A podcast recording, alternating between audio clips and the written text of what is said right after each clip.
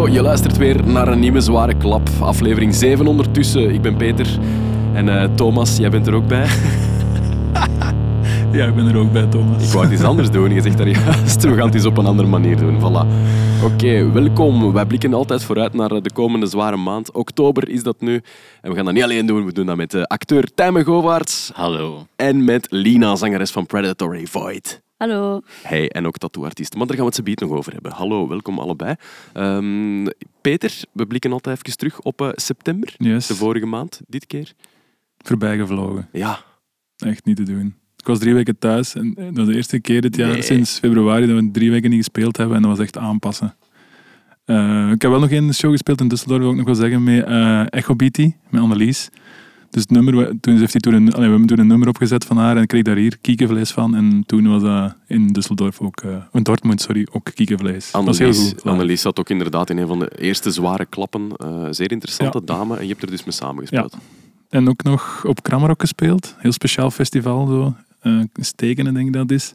En dat, dat was wel een heel speciale show, omdat eh, eigenlijk stonden we daar niet geprogrammeerd, we moesten Portland vervangen. Omdat we allemaal weten, ah, Jente is ziek, Jente de zanger van Portland. Dus ik wil even toch een shout-out aan Jente geven, die eh, ja, heel erg ziek is. En hard aan is om eh, beter te worden. Ja. En ook nog mijn eerste maand zonder job. Haha. Dus ik, ik werkte nog, al, ik werkte al 17 jaar bij de Vlaamse overheid, vormgever van klassen, onderwijsplatform. En sinds januari eigenlijk niet meer was ik in onbetaald verlof sinds de nieuwe plaat is uitgekomen en we heel veel getoerd hebben, wat ik onbetaald verlof. En eh, dat was op.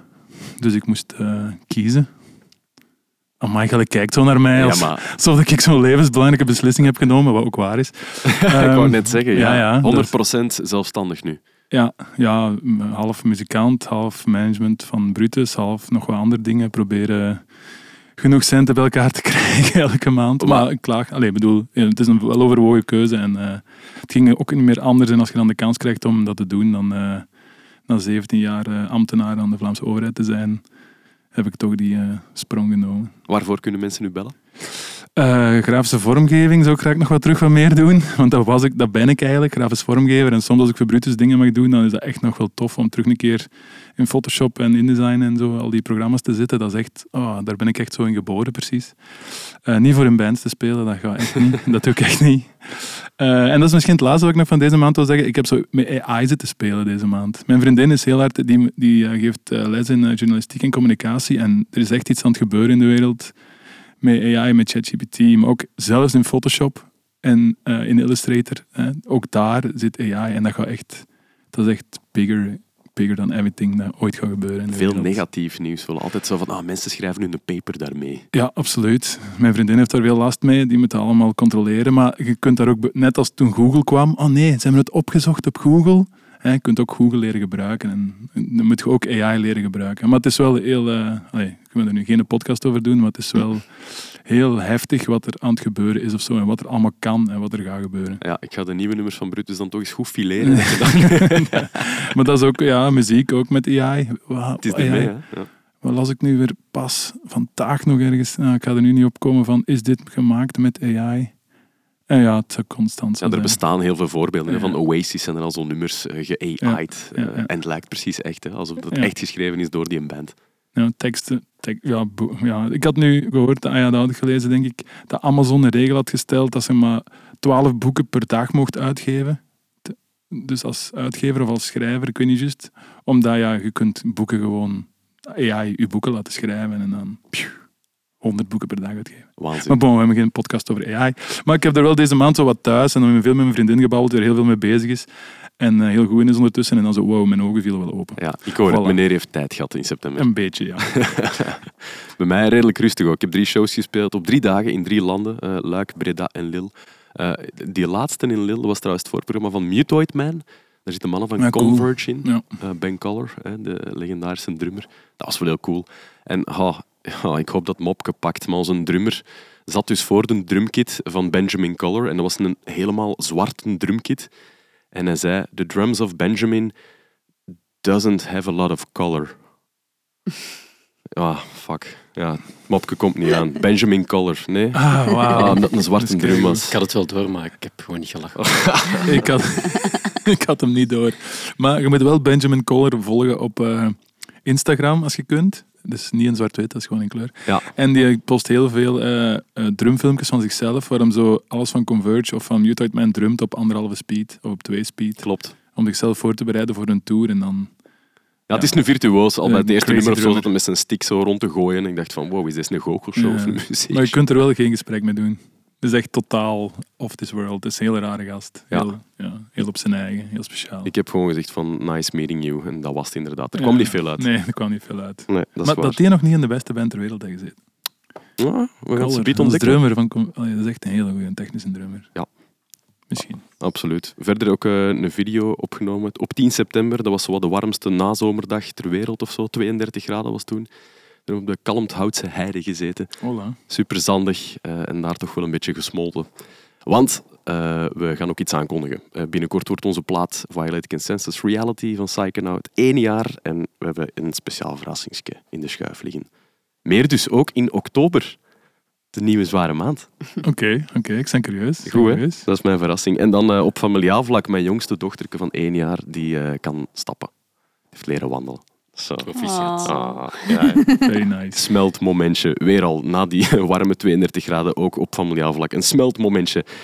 Voilà, september. Eh, dan gaan we naar oktober, denk ik. We kunnen verder vooruitblikken met onze twee gasten hier aan, bij ons eh, aan tafel. Welkom, welkom. Hallo, dag Lina. Hallo. Lina, from Predatory Void. Ik heb meteen een muziekfragment klaarstaan om je eens goed te introduceren. Here we go.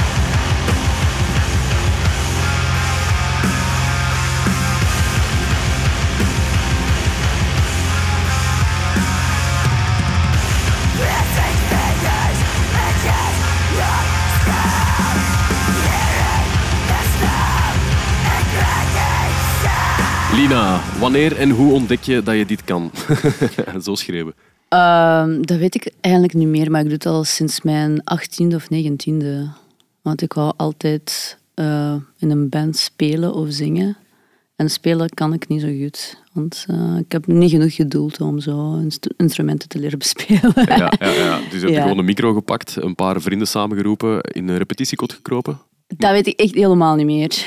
Eh, mijn geheugen heeft dat volledig geblokkeerd eigenlijk van toen.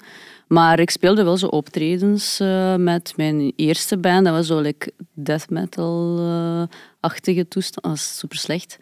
Ehm, dan had ik zo'n eh, crust math grind band. En dan nu doe ik dit. Predatory Void. Ja. En dat is een beetje van alles. Het is ook een beetje van alles. Ja, Ja, ja, ja, ja, Met alle achtergronden van ons allemaal. Ja, ik zal misschien even kaderen. Ja. Predatory Void, dat is eigenlijk een soort van superband hè, in België. Dus met veel bekend volk uit de scene. Onder andere Tim en Lennart van Amenra spelen erin. Eh, Vincent, de drummer van Carnation. En Thijs eh, van vroeger Aborted en nu ook Cobra the Impaler. Klopt. En dan aan de micro staat daar een dame van 1,67 meter. Lina. Yes. Mensen zien Predatory Void en denken Aha. meteen van, ah ja, dat is met die mannen. Maar jij staat daar ook tussen. Hoe, hoe is dat eigenlijk, die soep samengekomen? Eh, ja, het is een beetje raar, want um, Lennart heeft mij gewoon gevraagd een keer.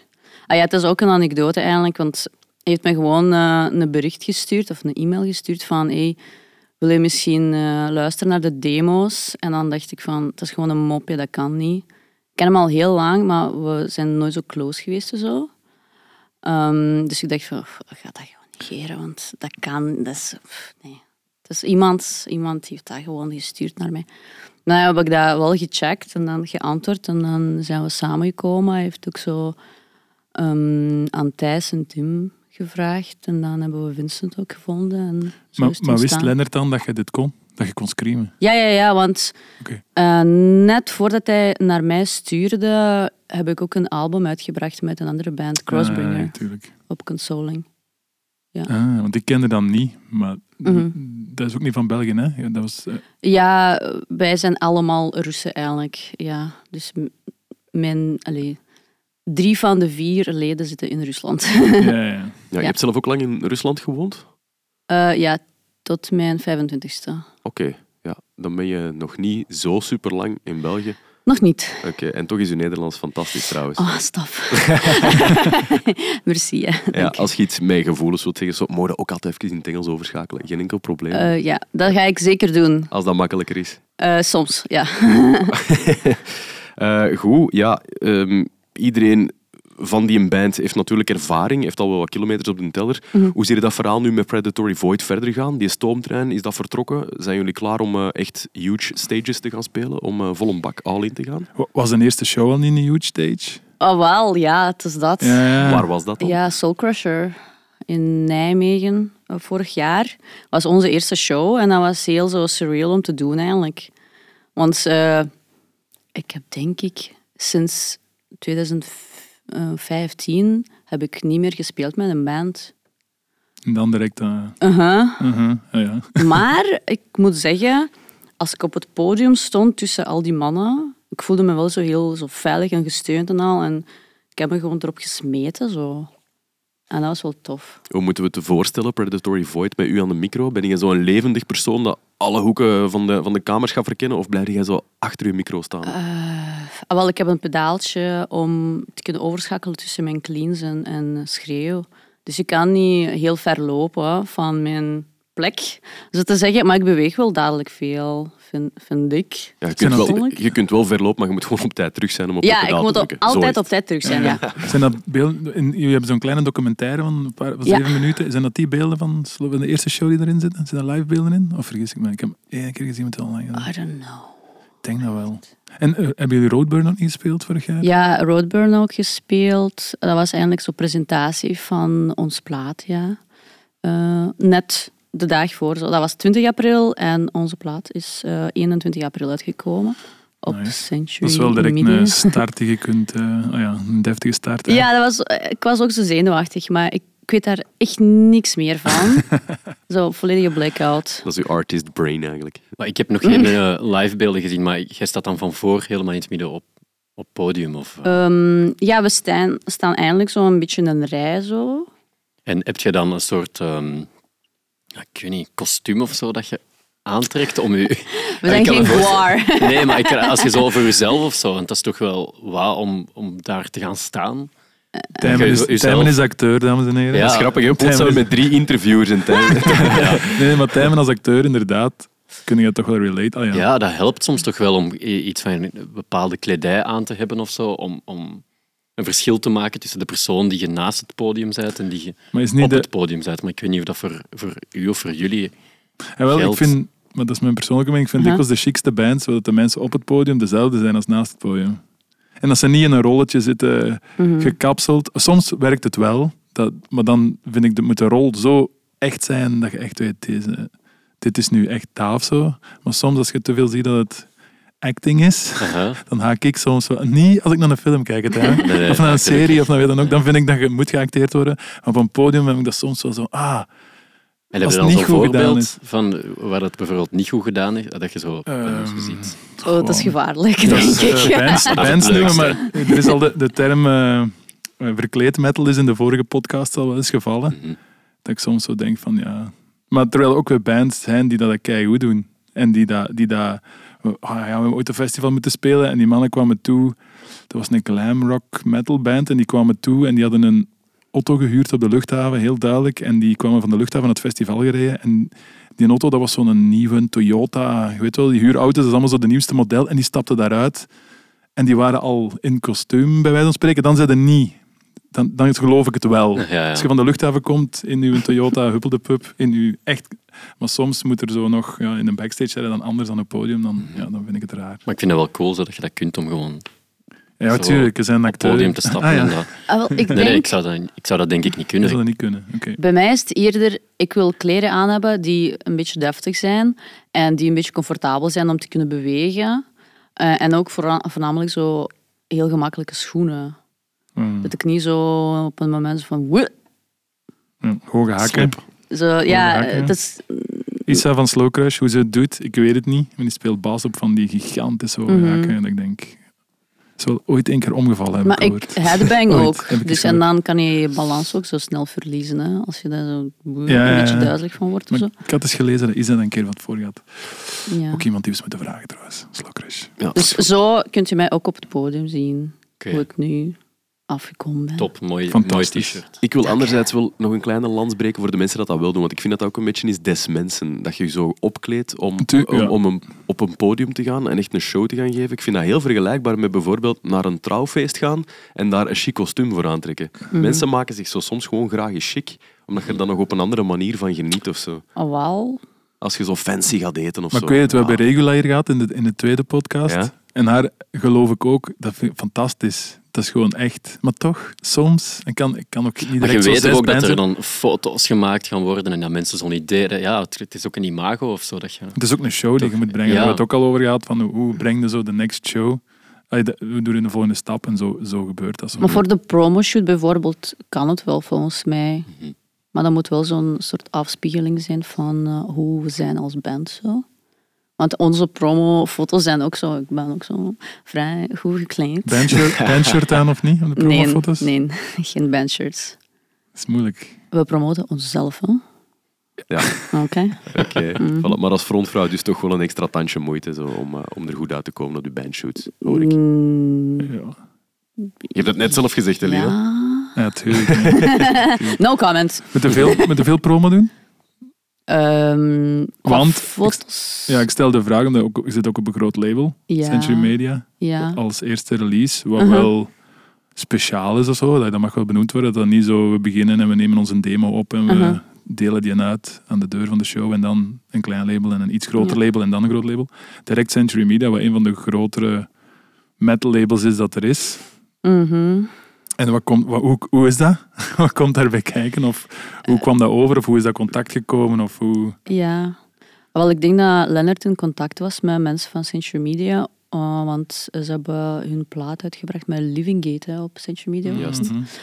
Ehm, en bij ons, ze zijn heel, heel supportive. Ze geven ook tips af en toe. En in het begin, als we zo not- net zo met de promos eh, bezig waren van alle singles en voor eh, ons release eigenlijk, moesten we eigenlijk twee dagen per week gedurende ongeveer twee maanden eh, interviews doen, zo like een stuk of zes per designated dag. En dan eh, heb ik zo heel veel eh, onthouden van wat ik moet zeggen eigenlijk, want de vragen waren ongeveer dezelfde. Zo. Ja, dat komt tuurlijk. altijd terug. Ja. Op den duur valt in herhaling, is er ook niet... niet- Ja, maar het is wel een beetje gek dat je zo zes interviews per dag doet. Dan word je ook zo moe. En eh laatste interviews dan zo van, ja, mhm. Tijmen, dat zie je bij acteurs ook wel. Hè.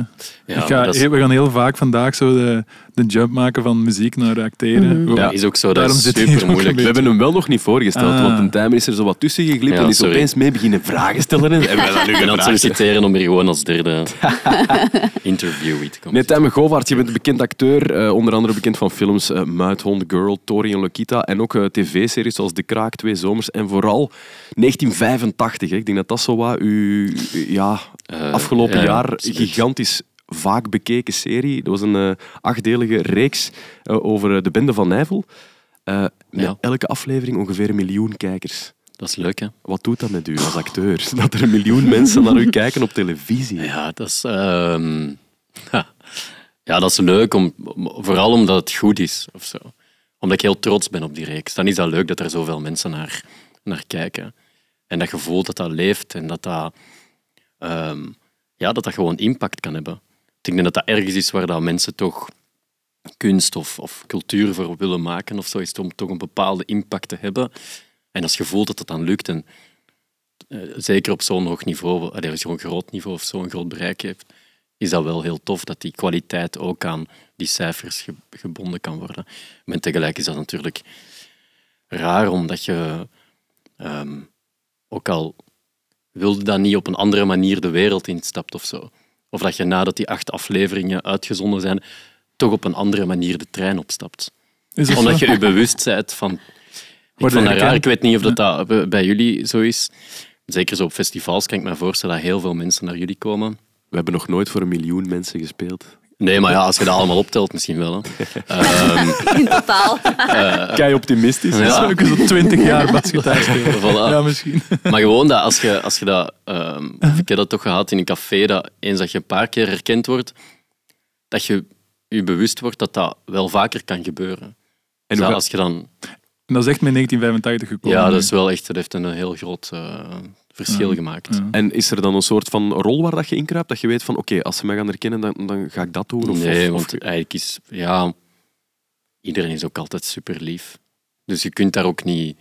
ehm, als mensen iets komen zeggen... Het raarste zijn eigenlijk net de mensen die niks komen zeggen en u zo'n minuut aanstaren. Ehm, en je denkt, maar ja... Komt er gewoon een hand geven of zo. Ik weet het niet, ja. Dat is, dat is het gekste.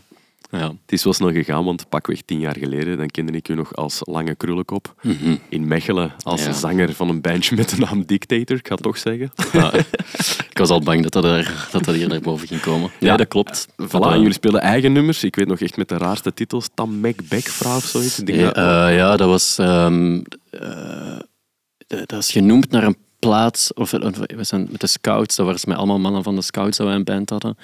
En ehm, we waren op buitenlandskamp naar Hongarije geweest. En daar was een plek of iets niet die Tamek heette. En dan is er een nummer daarnaar genoemd. Maar ik stel voor dat we het daar ook niet te lang over hebben. ja, als het gaat over kwaliteit, dan denk ik niet dat die een band eh, in aanmerking komt. ja, je hebt een andere richting ingeslagen, Ja, ja, misschien ja. bewust. Ja. Maar er was wel een scene toen in Mechelen al, hoor ik. Want Ja, maar ik heb, ik heb. Thomas heel vaak gezien. Of ik, mijn eerste herinnering, denk ik, aan ehm Psychonaut was, denk ik, in de Vier Wegen. Of was dat nog mijn andere... Ja, dat is een eh, caféke in Katlijnen. Ja. Maar met welke band heb, je daarvoor nog in een ja, andere Generation was dat dan. Generation, ja. Ah, wel, inderdaad. Ja, dat was het. hè. En met Mas, denk ik dan ook nog. Ehm, waar dat Sam nu de, de zanger van Potamus is. Ja. Ik denk, dat herinner ik mij. En dan Strikes and Gutters Ja, mooi. Ja, kijk. met Ja, we zijn hier nu de Mechelse scene Ja, een maar beetje doe aan maar, het dat is de. Dat is zo wat in-crowd. Waar dat ik toe wil komen is met het bandje van de Tijmen. Ik heb u nog Blood on Our Hands, weet ik over van Stake Number 8. Ja. En toen wist ik van, het is een metalhead, verdekken. Het is Ja, een ja. zware muziek. Maar Steak is voor mij wel echt ehm, de, de opening geweest of zo. Maar ook dankzij jullie. eh, en dankzij die entourage die dat ik had, is dat, ik herinner mij dat ik die dan op Maanrock hebben die is gespeeld, zo op de vismarkt. Ja. En ik, ik zag dat en, en ik, dat is wel iets wat ik nog nooit had meegemaakt. Die energie dat die hadden losgemaakt en voor de eerste keer in een moshpit zitten en dan achteraf heb ik dan meteen alles wat ik kon kopen. Ik denk dat na de, na de eerste echte plaat was dat die hadden uitgebracht. Ehm, ik dan gezien had, laten signeren, t-shirt gekocht, zo meteen, oké, ja, dit, Dit is dit het. is het. Dit past Ja. bij mij. Ja. En doorheen de jaren daarna is mijn, mijn muzieksmak heel erg veranderd. Maar dat was toen wel echt waar ik naar op zoek was. En dat is nog altijd een band die ik heel eh, graag heb. En dat gaat ook nooit, gaat ook nooit weggaan, denk ik. Ja, ja, en is muzieksmaken leuk. evolueren nu eenmaal. Hè, want je is ook al Mhm. vaak gespot op noise concerts. We hebben zo'n een spotter hè, die doorgaan. Nee, Ja, dat is niet waar. blijkbaar. maar Onze, act- onze redacteur, nou, nee, het wordt alleen maar enger.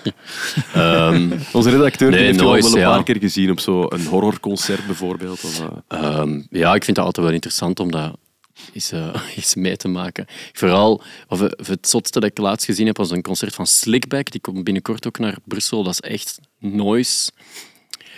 45 minuten lang noise. Als je het op, opzoekt op Spotify, is het minder noisy dan, dan live. En dat was in... eh, Moet ik iets opzetten? ik weet het, ik weet het, ja, misschien Ja, niet. Ik kan, ik kan nu Is niet dit slickback? dat is de slickback, ja. Maar het is dus minder noisy. Het is veel minder noisy op eh, Spotify dan live. Minder luid. Ja. Maar alleszins, ik vond dat heel cool. Dat was een zaal in Den Haag op Rewire Festival. En dat was gevuld, maar echt zo gelijk de AB. Die allemaal naar echt pure noise aan het luisteren waren. Dat je dacht, maar wat is dit? En ik vond dat gewoon zo graaf dat er zoveel mensen samen naar van die rare muziek aan het luisteren waren. dat is het wel eigenlijk. Ja, ik, vond dat, ik werd daar heel hoopvol van. Ja, dit is veel elektronischer dan hetgeen wat het... hem, Gaat, eh, eh, ja, checken. maar eh, ja, dus wel cool. Zalig. Zware muziek. Allemaal samen naar rare dingen luisteren. Ja. Een beetje samenvatten wat dat ons bindt eigenlijk, Ja, denk ik. ja. Allee, voor jullie is dat allemaal super... Dat is gewoon het normale natuurlijk. Niet alles. Dus misschien is dat... Zeker ja, ik weet niet. alles. Ja, zo als Ja. raar bestempelen is dan weer zo... da- Daar een, ja, Anders. Ja. Maar ja. niet mainstream. Voor, voor, die, voor die 1 miljoen kijkers van eh, 1985, hoeveel gaan er daarvan naar, eh naar Rewind Festival? Uh, was het? Re- Rewire. Rewire. Ehm, niet zo heel veel, denk ik. Misschien ja. wel, maar ja, we weten het niet. Want Nee. er is ook zo ergens een festival in Duitsland waar we ooit gespeeld hebben, die zo wel allemaal verkleden, eh, zo heel gothic. En dan denkt ook, wie, wie in godsnaam? En dan ja, iemand die ik, ja, de secretaresse van iemand, whatever, ik kan niet te veel uitleggen, was daar ook.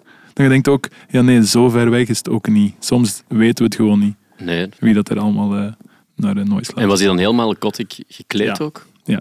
Iets wat hij in het dagelijks leven, wanneer dat jij die dan Nooit. zit, nooit. Niet. Ja, ja. Maar ja, dat vind ik wel zo... Ja, Nu zeg ik de naam van dat festival vergeten, want dat is echt zalig. Heel die stad is overgenomen, dat is helemaal gothic. Uh, Is het in oktober? Dan je het vertellen Nee, in deze zware het klap. is in mei. Ik Anders dan eh, zoekt het nog maar eens op en dan het laat het ik ga het, eh, ik ga het opzoeken. Het gaat hier alle kanten uitschieten vandaag. Ik hoor het al. Maar we gaan wel samen vooral vooruitblikken naar de volgende zware maand. En dat is oktober. En daar staat nu toevallig wel eens een release geprogrammeerd op 6 oktober. Van de naam eh, ja, The Weight of the Mask. De band Svalbard. Ik heb er vandaag ook een shirt van aangetrokken. Chique shirt. Chic shirt, het zal wel zijn. Eh, ik, ik had hem besteld vorige maand en hij is net op tijd aangekomen om in deze zware klap te kunnen Ja, aannemen. uit de UK, dat is er nog taxen moeten betalen ook nog. eens. Ja. Oh ja. Ja, ja, ja, tuurlijk, maar ik had het ervoor over. Nee, Svalbard. Ik heb ze gezien in Bristol op Arctangent. eh want het is een Britse band en ze komen dus ook uit Bristol. Ze zijn opgericht in 2011, hebben al drie albums uit, maar nu een komende album, The Weight of the Mask, dus komt uit op 6 oktober op Nuclear Blast Records. Ook vind- zo'n groot label. Hè? Ja, Mhm. voilà. Dus daar wil ik het nu met jullie over hebben. Om verschillende redenen. Ten eerste omdat ze nu die stap zetten naar dat gigantisch groot label, Nuclear Blast. Ehm, en vooral, ja, ik heb ze zelf leren kennen. Met die nieuwe singles ben ik er nu mega hard ingedoken.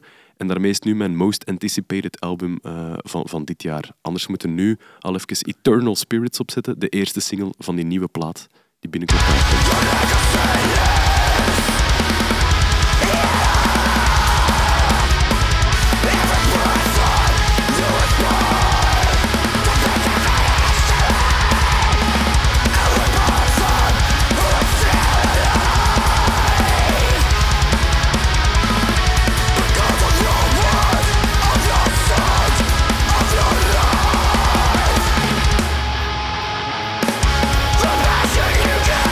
Ja, lekker. Kijk, een band. Ja, dat vat zoveel samen.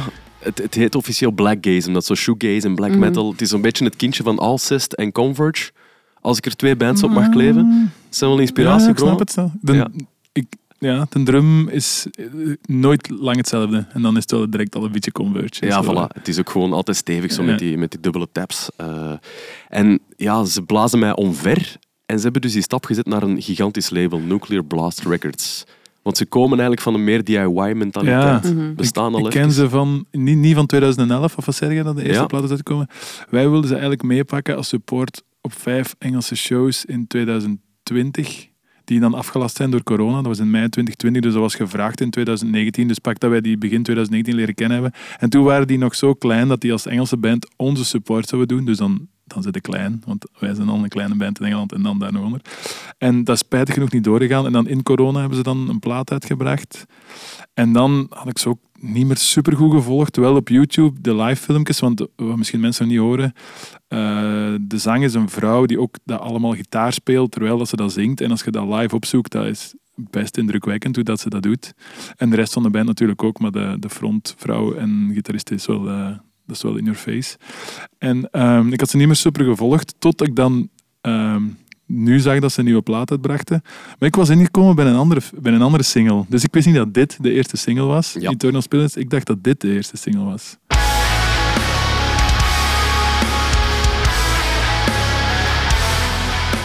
Ja, en ik was al teleurgesteld. Serieus? Ja, ik dacht, kom aan, dit hebben we wel honderd keer gehoord. Dat, dat van daarnet zit er niet in, hè? Die ah! Ja, maar dat is eerder zo post-hardcore, Ja, maar, toch? Zo Maar dat is niet Svalbard. moves van, ja. En dan, en dan de video was ook... Ja,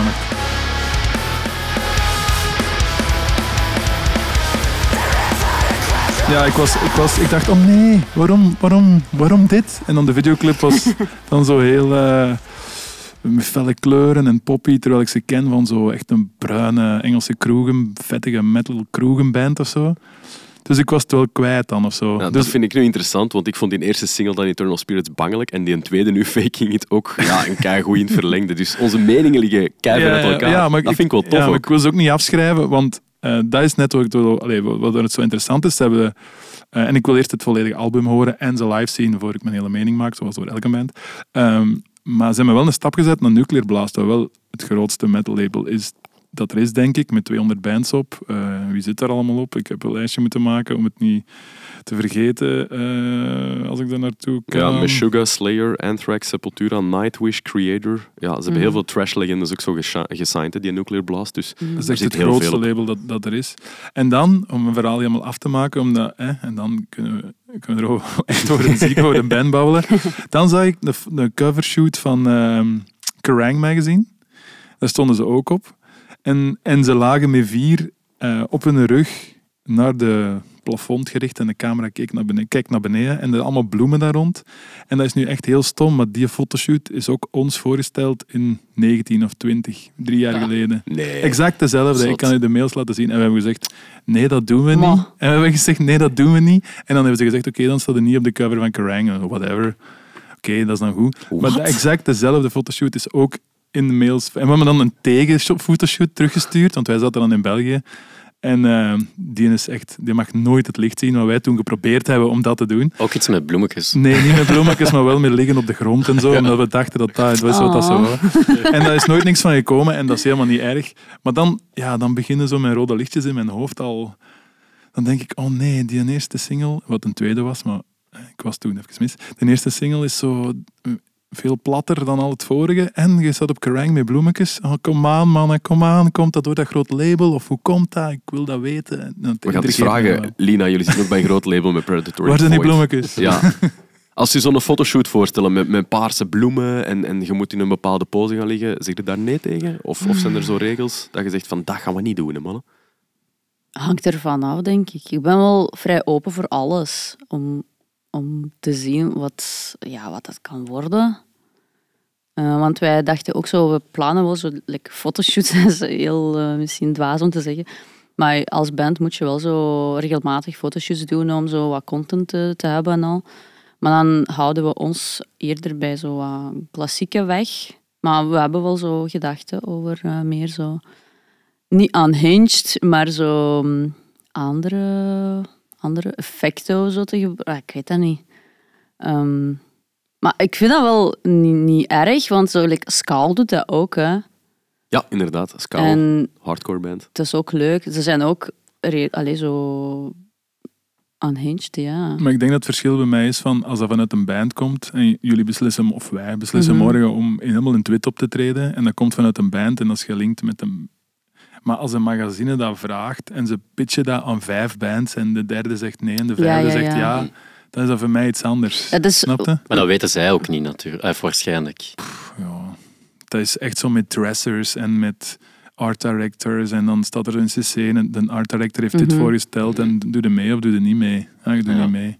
ah, ja. Oké, want, want eh, we hebben het nog niet over uw shirt gehad, maar ik zal het jumpje maken naar uw eh, geweldige shirt van Sunbater, van Def Ja.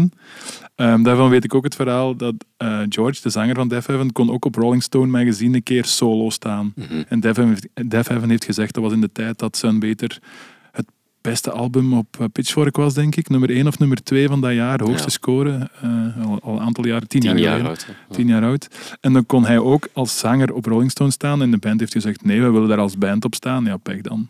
Niemand anders Rolling Stone. Deze man. Terwijl het is Rolling Stone. Daar wilde Maar wel op staan als band. En dan denkt hij wel, kom aan, doe dat. Ja, nee. Want wat ik wel cool vond aan de artwork van Sunbater, alleen mijn t-shirt is nu wel zwart, maar dat is eigenlijk zo heel roos. Ja, ja, ze hebben daar wel een ding gedaan. Ja. En ik vond dat wel cool om zo dat eens een tegenkleur te geven aan, aan, aan het imago ook dat er bestaat rond zware muziek Ja. en dat het allemaal zwart en donker en dit en, En dat is. klopte ook helemaal met wat ze deden. Ze hadden toen shoegaze gemixt met death metal, black metal. Ik heb echt Ja, geen black idee metal. hoe het allemaal heet. En eh, ja, dat is niet erg. en, eh, en dan met een roze hoes komen, dat is wel zo echt, ja. Dat Ja. klopte volledig. dus dan, dat is niet van mij hetzelfde als de bloemetjes van Svalbard. Omdat dan, Ja. dat afkwam van de band zelf. Want hun eerste album was wel zo meer klassiek, hè, zo met een, zo'n tekening in het midden. Roads, Roads of Ehm, Judah? Ja. Roads of Judah, ja. Maar, had je Maar- dat nu niet geweten, van die, eh, dat die dat ook aan u voorgesteld hebben? Wat vind zou ik je er wel dan echt van bizar, gehad? Dat is een goeie vraag. Dat vind ik bizar. Maar ik moet zeggen, bij ons, van het label zelf, komt er niks van zo... Jullie moeten zo eruit zien of jullie moeten dat en dat doen. Ze zeggen wel zo, er is een mogelijkheid om bijvoorbeeld deze interview te doen of eh, iets. Ja, en dan doen we het als we het goed vinden. Er is geen zo pressure, echt. Dus wij beslissen zelf waarmee wij comfortabel zijn of niet. En we bespreken dat ook binnen de band. Ja. Ja. En als ze dan zouden vragen aan, aan u, Lina, om bijvoorbeeld alleen op een cover te gaan staan, zoals er net ook al gezegd geweest is, Dat zou ik niet doen. altijd met de band. Ja. En ook als dat dan Rolling Stone is, of een van de giga-magazines, of eh, op Times Square in New York. Dat kan ik mij niet inbeelden, dus ik ga daar ook niks over zeggen. Wat zou jij doen, Thomas? Ja, nee, hetzelfde. Hetzelfde, maar daartoe wou we komen. Dat is toch net waarom dat je muziek speelt, omdat je dat samen met je kameraden doet. Nee, ik zie dat- ons als één entiteit en dat kan niet anders. Want zonder Leonard zou het niet bestaan. Zonder Vincent, wie... Ja, hey, kan niet. Nee, Voilà. We zijn heel... Ja, elke persoon die daarin speelt is integraal. En je kunt dat niet zo gewoon loskoppelen van elkaar. Voilà, en ik hoopte dat iedereen dat zou zeggen dat muziek speelt, maar er zijn dus veel mensen die hun ziel een beetje verkopen en dan meegaan in die dingen. En dat begint bij een bloemetjesfotoshoot. Ik weet het niet, ik weet het niet, ik weet het niet. Ik weet het niet. maar waar stopt dat? Want hè, Svalbard heeft dus ook een frontvrouw, Serena Cherry. Mhm. Net zoals jij een frontvrouw bent, ik ga de vraag nu toch stellen. Hè? Er zijn playlists die worden gemaakt met het label Female Fronted. Ja, wat Mhm. vinden daar eigenlijk van, Lina? Ik vind dat op zich niet erg, want vrouwen hebben genoeg voor eh, de muziek gedaan. Om ook zo een beetje uitgelicht te worden. Wij staan ook op zo'n playlist trouwens van Century Media. Ja, het was bij Century Media dat ik het gezien Ah, wat had. is Ja. dat? Eh, Black Queens of dat- zoiets noemt hem. Of zo, ja, ik weet niet. Ik heb er wel heel de dag naar geluisterd. Ja, dat is ook gewoon omdat mensen, omdat Ja, mensen ja. daar specifiek naar op zoek zijn. Hè? Omdat, omdat die denken van, ah, ik vind het Ja. wel aangenaam als er een vrouw zingt. Maar weet Dus je, dat kan ook een, een, een, ja, een 100%. goed ding zijn. Hè? Ja, want ik kan, ehm, kan me herinneren als ik zo heel jong was en ik keek naar zo... We hadden ook geen eh, magazines zoals eh, Rolling Stone of zo. Het was zo echt bootleg magazines met vertaalde interviews, met keifelle kleuren. Die kon dat echt niet lezen. Dat was zo witte lettertype op rood of geel. Dat was echt verschrikkelijk. Maar ik zag enkel mannen in al die magazines. En eens zag ik zo Kitty daar, eh, daarin staan. En ik dacht van, wow, what the fuck. Ik wil ook zo zijn. Maar niet per se dat ik zo een Mhm. van de Kitty-vrouw wou, wou zijn of zo. Nee, maar ik zag dat gewoon, dat representatie, dat is mega belangrijk op alle vlakken, in alles wat je doet. Want eh, ik heb ook zo, als ik zo heel klein was, wou, wou ik zo'n Barbie. eh. Barbie. Ehm, maar eh, ik zag enkel zo blonde Barbies altijd. En ik kon me niet associëren. En dan zag ik plots één Barbie met zo donker haar. En ik was zo, oh my god, ze heeft ook donker haar. Dat ben ik. En zij, is, zij was trouwens zangeres.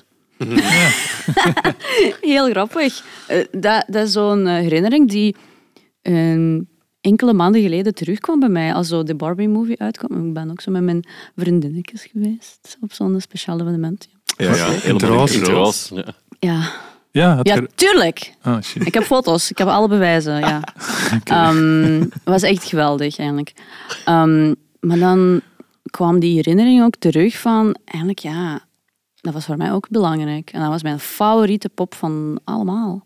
En zij had ook zo haar, zo, ik, kon dat, ik kon dat ook zo draaien. Dus de voorkant was donkerbruin en de achterkant was roze. En zij kon, gewoon een, zij kon gewoon een meisje zijn of een badass zangeres. Zo. Amai. Hoe cool is dit? Dat is mega belangrijk, die representatie waar je het Ja. over hebt. Dat je zo rolmodellen hebt of dingen hebt Ja, waar je je tuurlijk. kunt herkennen, zodat je Ja. daar naartoe kunt werken of zo, als ik het Mhm. zo mag zeggen. Dat je zo een Ja. idee hebt van, wow, dat kan ook. Ja, heel lang. Zo, ik speelde gitaar vroeger en ik heb het zo academisch gestudeerd ook. En ik zag nooit vrouwen die eh, zo riffs speelden. En op een tijd dacht ik van ja, ik ga dat ook eh, niet kunnen doen. Natuurlijk, ja, die academische eh, achtergrond heeft dat ook verpest voor mij, want ik kan zo noten aflezen en zo, zo klassiek zo spelen. Zalig. Maar zo riffs schrijven, ja, talentloos.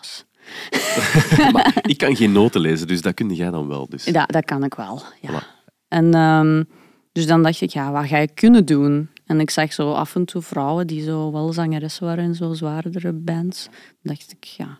Maar niet dat dat absoluut eh, te maken heeft met elkaar, maar dat zijn zo kleine dingen die eh, achteraf bekeken, dat die zo een netwerk maken van uw beslissingen in het leven. Hè. Als je niet ziet dat zo... Nu zie ik heel veel eh, meisjes op Instagram die fucking shredders zijn. Maar dat is niet normaal. Is en dan zit ik te denken van, fucking hell, ik ben zo trots op die vrouwen. Ja, I love, echt. juist. Op dat vlak leven we wel echt in een hele goede tijd. Hè? Dat je zo die rolmodellen hebt, ook op Instagram Ja. bijvoorbeeld. Shredders, female shredders, bangelijk. Maar weet je wat ik ook hoor van mensen soms van... "Ah, sinds wanneer spelen vrouwen metal? Of sinds wanneer zijn er echt? zoveel vrouwen in hardcore? Ja, we zijn er altijd geweest. Maar heel veel vrouwen durfden gewoon niet om iets zelf te gaan doen.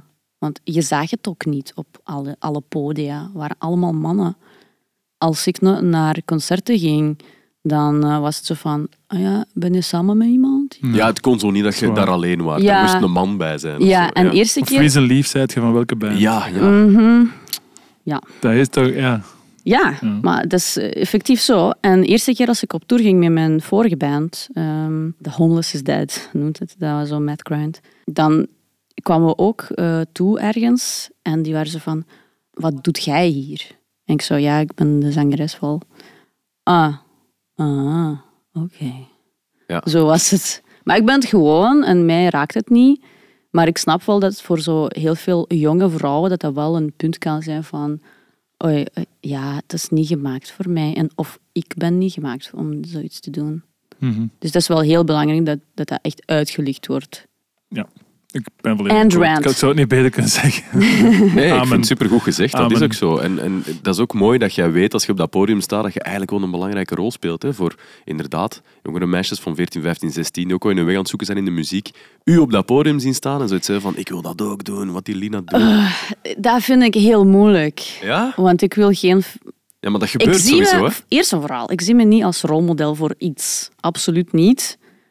En ik ben bang om zo gezien te worden, in een zekere zin. Want ik ben ook zo een beetje onnozelaar. Ik denk dat je een beetje bescheiden bent gewoon. Zou dat kunnen?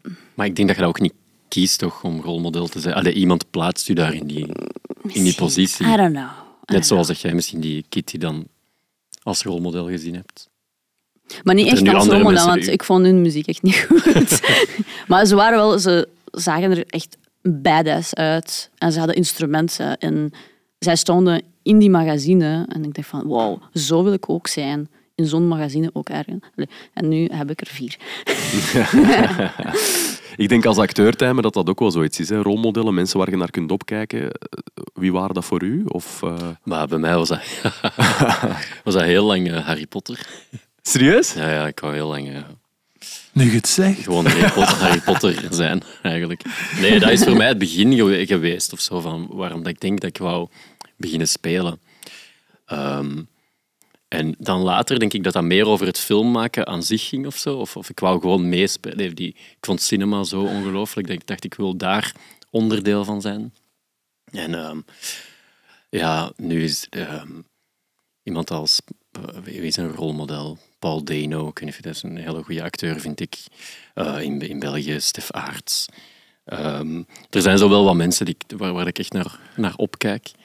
Eh, Willem Dafoe. Nee, net, zoals, net zoals dat jij dan, Tijmen, een rolmodel kan zijn voor nieuwe aankomende acteurs. En Ah. Lina, jij op het podium toch ook wel een rolmodel kunt zijn voor jonge meisjes die zoiets hebben van ik wil later ook zingen, zoals Lina. Ja, take it. Net zoals dat jij hebt gehad bij Kitty, die band. E- e- Eindelijk was ik zo heel verliefd op eh, Joe Belch van eh Bolt Thrower. Oké, voilà. Ja. Maar dat is ook al goed. Ja. Een rolmodel heb je nodig. En ik denk dat Serena Cherry van Svalbard dat ook kan zijn. Dus die nieuwe release komt uit op 6 oktober. The Weight of the Mask. Mijn most anticipated album van dit jaar. Ga het zeker checken. Svalbard. Ja, en, dan, mag, dan mag je nu niet overkomen alsof ik die band alweer heb afgeschreven. Jawel. Voordat de de plaat uit is, omdat ze een keer met bloemetjes op een cover staan. Hè. Dat is niet wat ik doe. Ik zeg gewoon mijn mening over wat ik zie. Dat is de kritische noot. Voilà. En die hebben we altijd En nodig, Peter. Ik, wil, ik heb ze eigenlijk nog niet live gezien, denk ik. Wel veel op YouTube, alles gezien wat, eh, wat er te vinden is. Dus eh, ik hoop... ah, ze komen op tour, maar niet in België, denk ik. Nee, naar Soul Crusher, waar Dalina dus ook heeft gespeeld. Ah ja, Daar een supergoed festival. Ja, Mhm. heel graaf. Staat onder andere Alcest en Call the Fluna ook, denk ik. Ja. In datzelfde weekend. Ja. Waanzin. In Nijmegen is dat eh in Doornroosje. Eh dus als je ze in de buurt wilt gaan zien, moet je daar zijn. Of in Keulen komen ze ook, denk ik, op 15 oktober. Svalbard. Ja, je ziet... Ik, Jij heb, jij eh, bent echt een fan, hè? ja, ik ben een fan. Ik woon in Amai. Limburg, hè. dan is Keulen niet zo ver, dus ik ga misschien de grens oversteken als ik Ja. nog wat tijd vind op die zondag. Maar allemaal naar YouTube, voor dat filmpje dat ze zo met drie of met vier in die superkleine café staan. Ik weet de naam niet, maar daar is het echt, echt goed Svalbard. Voilà. Checken. 6 oktober, release The Weight of the Mask. Ik kan het niet genoeg zeggen. Dan zijn we in het midden van onze aflevering aangekomen en dat is de beste band ter wereld. Hoe werkt het precies? Ja, we maken hier altijd in zware klap eh, aan de hand van de keuzes van de gasten een beste band ter wereld. Dus elke aflevering mogen onze gasten één bandlid in die beste band zetten. Dan sneuvelt er iemand anders natuurlijk. Eh, maar ja, het zijn dus muzikanten die zij een plaats gunnen in de gouden line-up. Die line-up, hoe ziet die er momenteel uit, Peter? Ehm, welke aflevering zijn we nu? Zeven, hè? Ja. Aflevering 7. Eh, op bas, Flea. Vorige aflevering erin gezet door eh, Jeroen van Freddie Mercury. Op gitaar Angus Jong door eh fotograaf en podcastmaker Ma Ma maker Marijke erin gezet. Good old Angus. Op drums Brent Daler van Mastodon door Jens de Vos. Staat er al heel lang in als drummer. En op zang Chuck Childiner van Death door eh, Vincent van Quickenborne. Hoe weet je? We zaten in de blokken, zware klap zat in blokken, met het fragment dat Quickie eh Dead grunt hier in de aflevering, waar we een quizvraag in blokken. Ja, Het, dit, deze rubriek. dat klopt. En de Ben Krabbe heeft toen een foutje gezegd. Want hij heeft gezegd, kijk hier, hoe Vincent van Quickenborne... Welke band nu weer aan het... Een Obituary. Obituary aan het meezingen is. En dat is niet waar. De Ben- is een giga Obituary fan, maar hij was wel dead aan het meekwelen. Mm. Ben- Kleine rechtzetting. Ja, ben, dat ga je moeten rechtzetten als je dit hoort.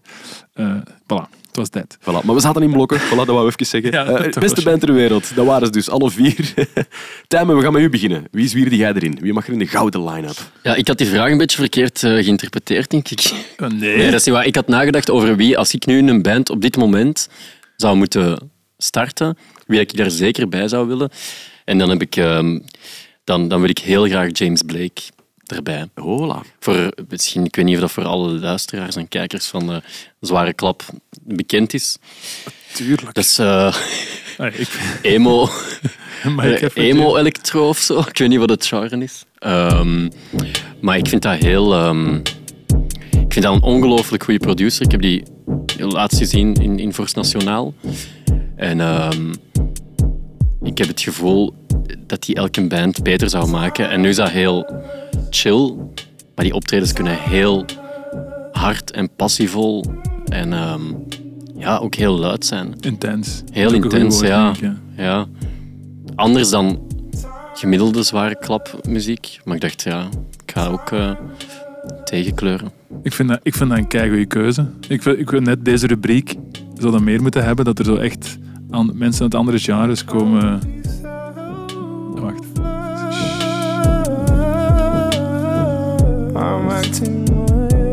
Het is niet omdat het elektronisch is dat dat minder goed is dan eh een post-rock band of zo.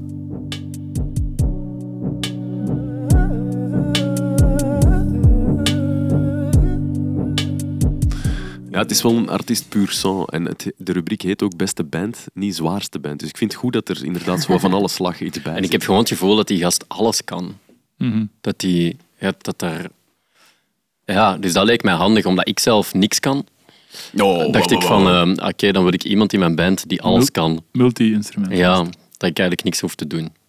Ja. Als, wij krijgen soms, op interviews krijgen zo de vraag met wie wil je samenwerken of wie wil je nu een band. En mijn standaard antwoord is Bon Iver.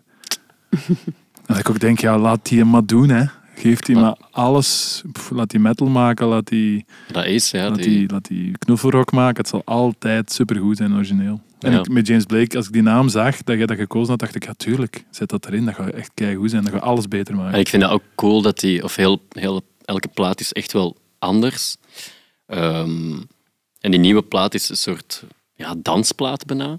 En ook toen ik hem zag, heeft hij ook bijna, als hij op tour gaat, speelt hij ook bijna enkel dan van die plaat of zo. Dat is niet iemand die er dan live heel veel gaat pleasen en zo zijn meest bekende nummers gaat spelen, maar die dan gewoon kiest, oké, dit is de Playing Robots Into Heaven tour en dan gaan we gewoon daarvoor voor gaan. En dat vind ik ook heel cool. Dat is heel cool als je dat kunt zeggen. Ja. dat is moeilijk hè, als Ja. band. Ja, ja. Oude nummers, nieuwe nummers. Te veel oude, te veel nieuwe. Ja. Oh nee. Want daar, nee, ik was dat, het is een volledig zijspoor, maar ik zag dat eh, Iron Maiden, of soms zoek ik dat zo op op setlist.fm, hoe vaak bands hun nummer, nummers al gespeeld hebben. En ik zag dat zo Iron Maiden, ehm, ik, ik weet niet welk nummer, het meest bekende, ehm, al ik denk 2600 keer gespeeld heeft of zo. Fear of the Dark waarschijnlijk. Ja. Hoe doe je dat? Hoe, hoe, ja, maar hoe doe je dat? Ja, ik denk ook wel dat, dat, dat je dat soms een beetje verplicht bent. Hè. Daar is onlangs zo ook een artikel over verschenen met Josh Homme, die zegt zo van bands die hun hits niet spelen, ja, dat zijn fuckers. Eh, Ik vond dus- dat een heel goede heel quote van hem, een heel goed artikel. Ja, ik vond dat ook. Ja. Ja. Daar Hij zegt, we zijn daar verplicht om onze hits te spelen aan onze fans. Want door, da, door die hits en door die fans kunnen wij dit doen. Dus we zouden echt eikels zijn als we het hun niet zouden geven. Mhm. Maar dat snap ik ook. Ja. En ik vind dat ook mooi. Maar ik vond dat... Ik, ik heb dan eh, Jack White is live gezien. En dat hij dan Seven Nation Army aan het spelen was. en dat iedereen direct zo denkt, ja, sell out. Dat ik denk, maar misschien vindt hij dat gewoon een keigoed nummer. Dat is ook wel een keigoed Ja, nummer waarom is dat alsof dat je dan, u, als je je hit speelt, dan zet je ineens iemand die dat commercieel aan het denken is of zo. Terwijl ik denk, maar misschien vindt hij dat zelf het beste nummer dat hem ooit geschreven heeft. Dan speelt hij dat keigraag. Heeft hij met zijn nieuwe band gespeeld? Toen, ja, een paar jaar geleden, ja. Zo, Ja. niet met de White Ik heb dat gemist. En je wou erbij zijn? Ik wou, ik wou ook gaan, ja. ja. Ja. ja, dat is ook zo een, een nummer dat heel goed is en heel veel bereik heeft. Je moet dat ook weten appreciëren als cultureel er- erfgoed of zo. En dan moet je dat ook gewoon spelen als, ja, als hit, waar zoveel mensen iets aan hebben gehad, wat zo belangrijk is voor zoveel Ja. mensen. Dus ik snap dat verhaal. Anderzijds, zoals een James Blake, die jij nu in de beste band zet, die zegt van, ik speel alleen die plaat van A tot Z. Dat is ook kei, Kei chic. ja, kei Ah, chic om te doen. concept. Mhm. Dus ik versta dat twee wel. Ja, Ik- ik ook. Ik stond op Kramer ook kei lang te wachten op Noel Gallagher. Die dan volledig eigen nummer speelt. En dan de laatste drie of vier zijn dan Oasis. En dan zingt heel de tent mee. Ah, ja. En de eerste vijf waren van zijn nieuwe album dat nog moest uitkomen. Of, zo, of net uit is dan niemand. Iedereen stond er zo te kijken van, nou is deze. En die speelt gewoon vol overtuiging die vijf nieuwe nummers die niemand kent. Dan nummers van die wel iedereen kent, die hem volgt. En dan op het einde drie Oasis nummers. En ja, voilà. Hoe voelt het voor hem? Vraag ik me af. Ik weet niet. Maar die weet dat Die was zich wel aan het Ja. amuseren. Oh ja, ik weet. Dat wou ik daarnet ook denken. Dus je zei van Iron Maiden heeft dat al zo dikwijls ja, op den duur. I hope not, maar misschien wordt het wel werk. En hoe dikwijls heeft een dokter al een nier vervangen? Of hoe dikwijls heeft al iemand griep geconstateerd als je dokter bent? Of, en en voor, voor Iron Maiden. Ik wist dat wel niet dat je op setlist.fm Tof, hè? opzoeken. Ze hebben de Number of the Beast al 2000 keer gespeeld. 1998 keer.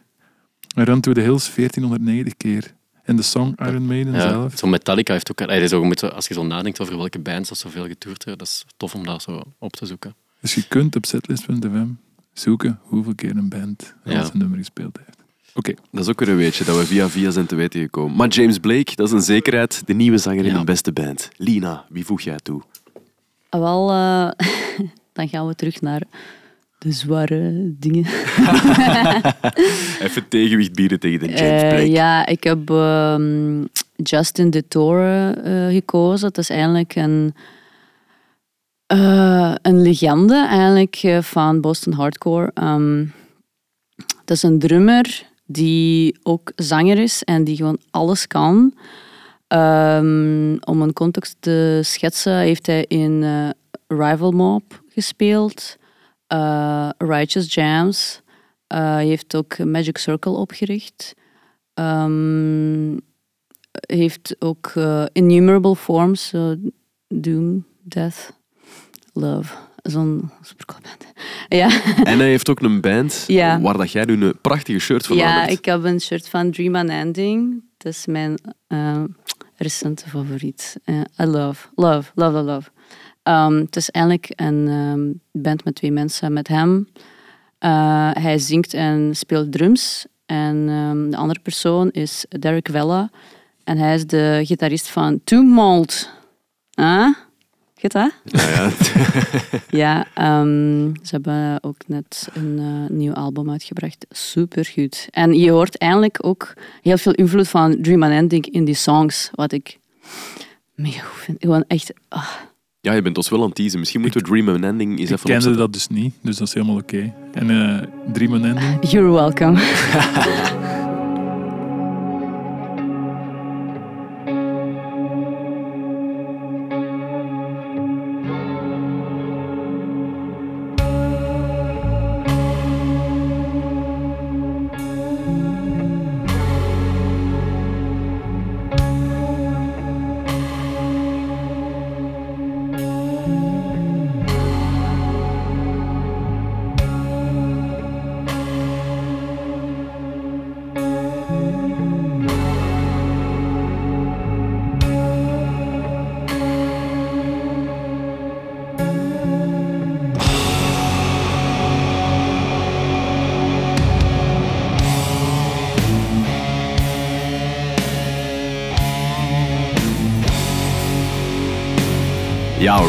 right. Die sfeerschepping op het begin en dan... Maar de- zijn vocals, als je zijn vocals hoort... mm.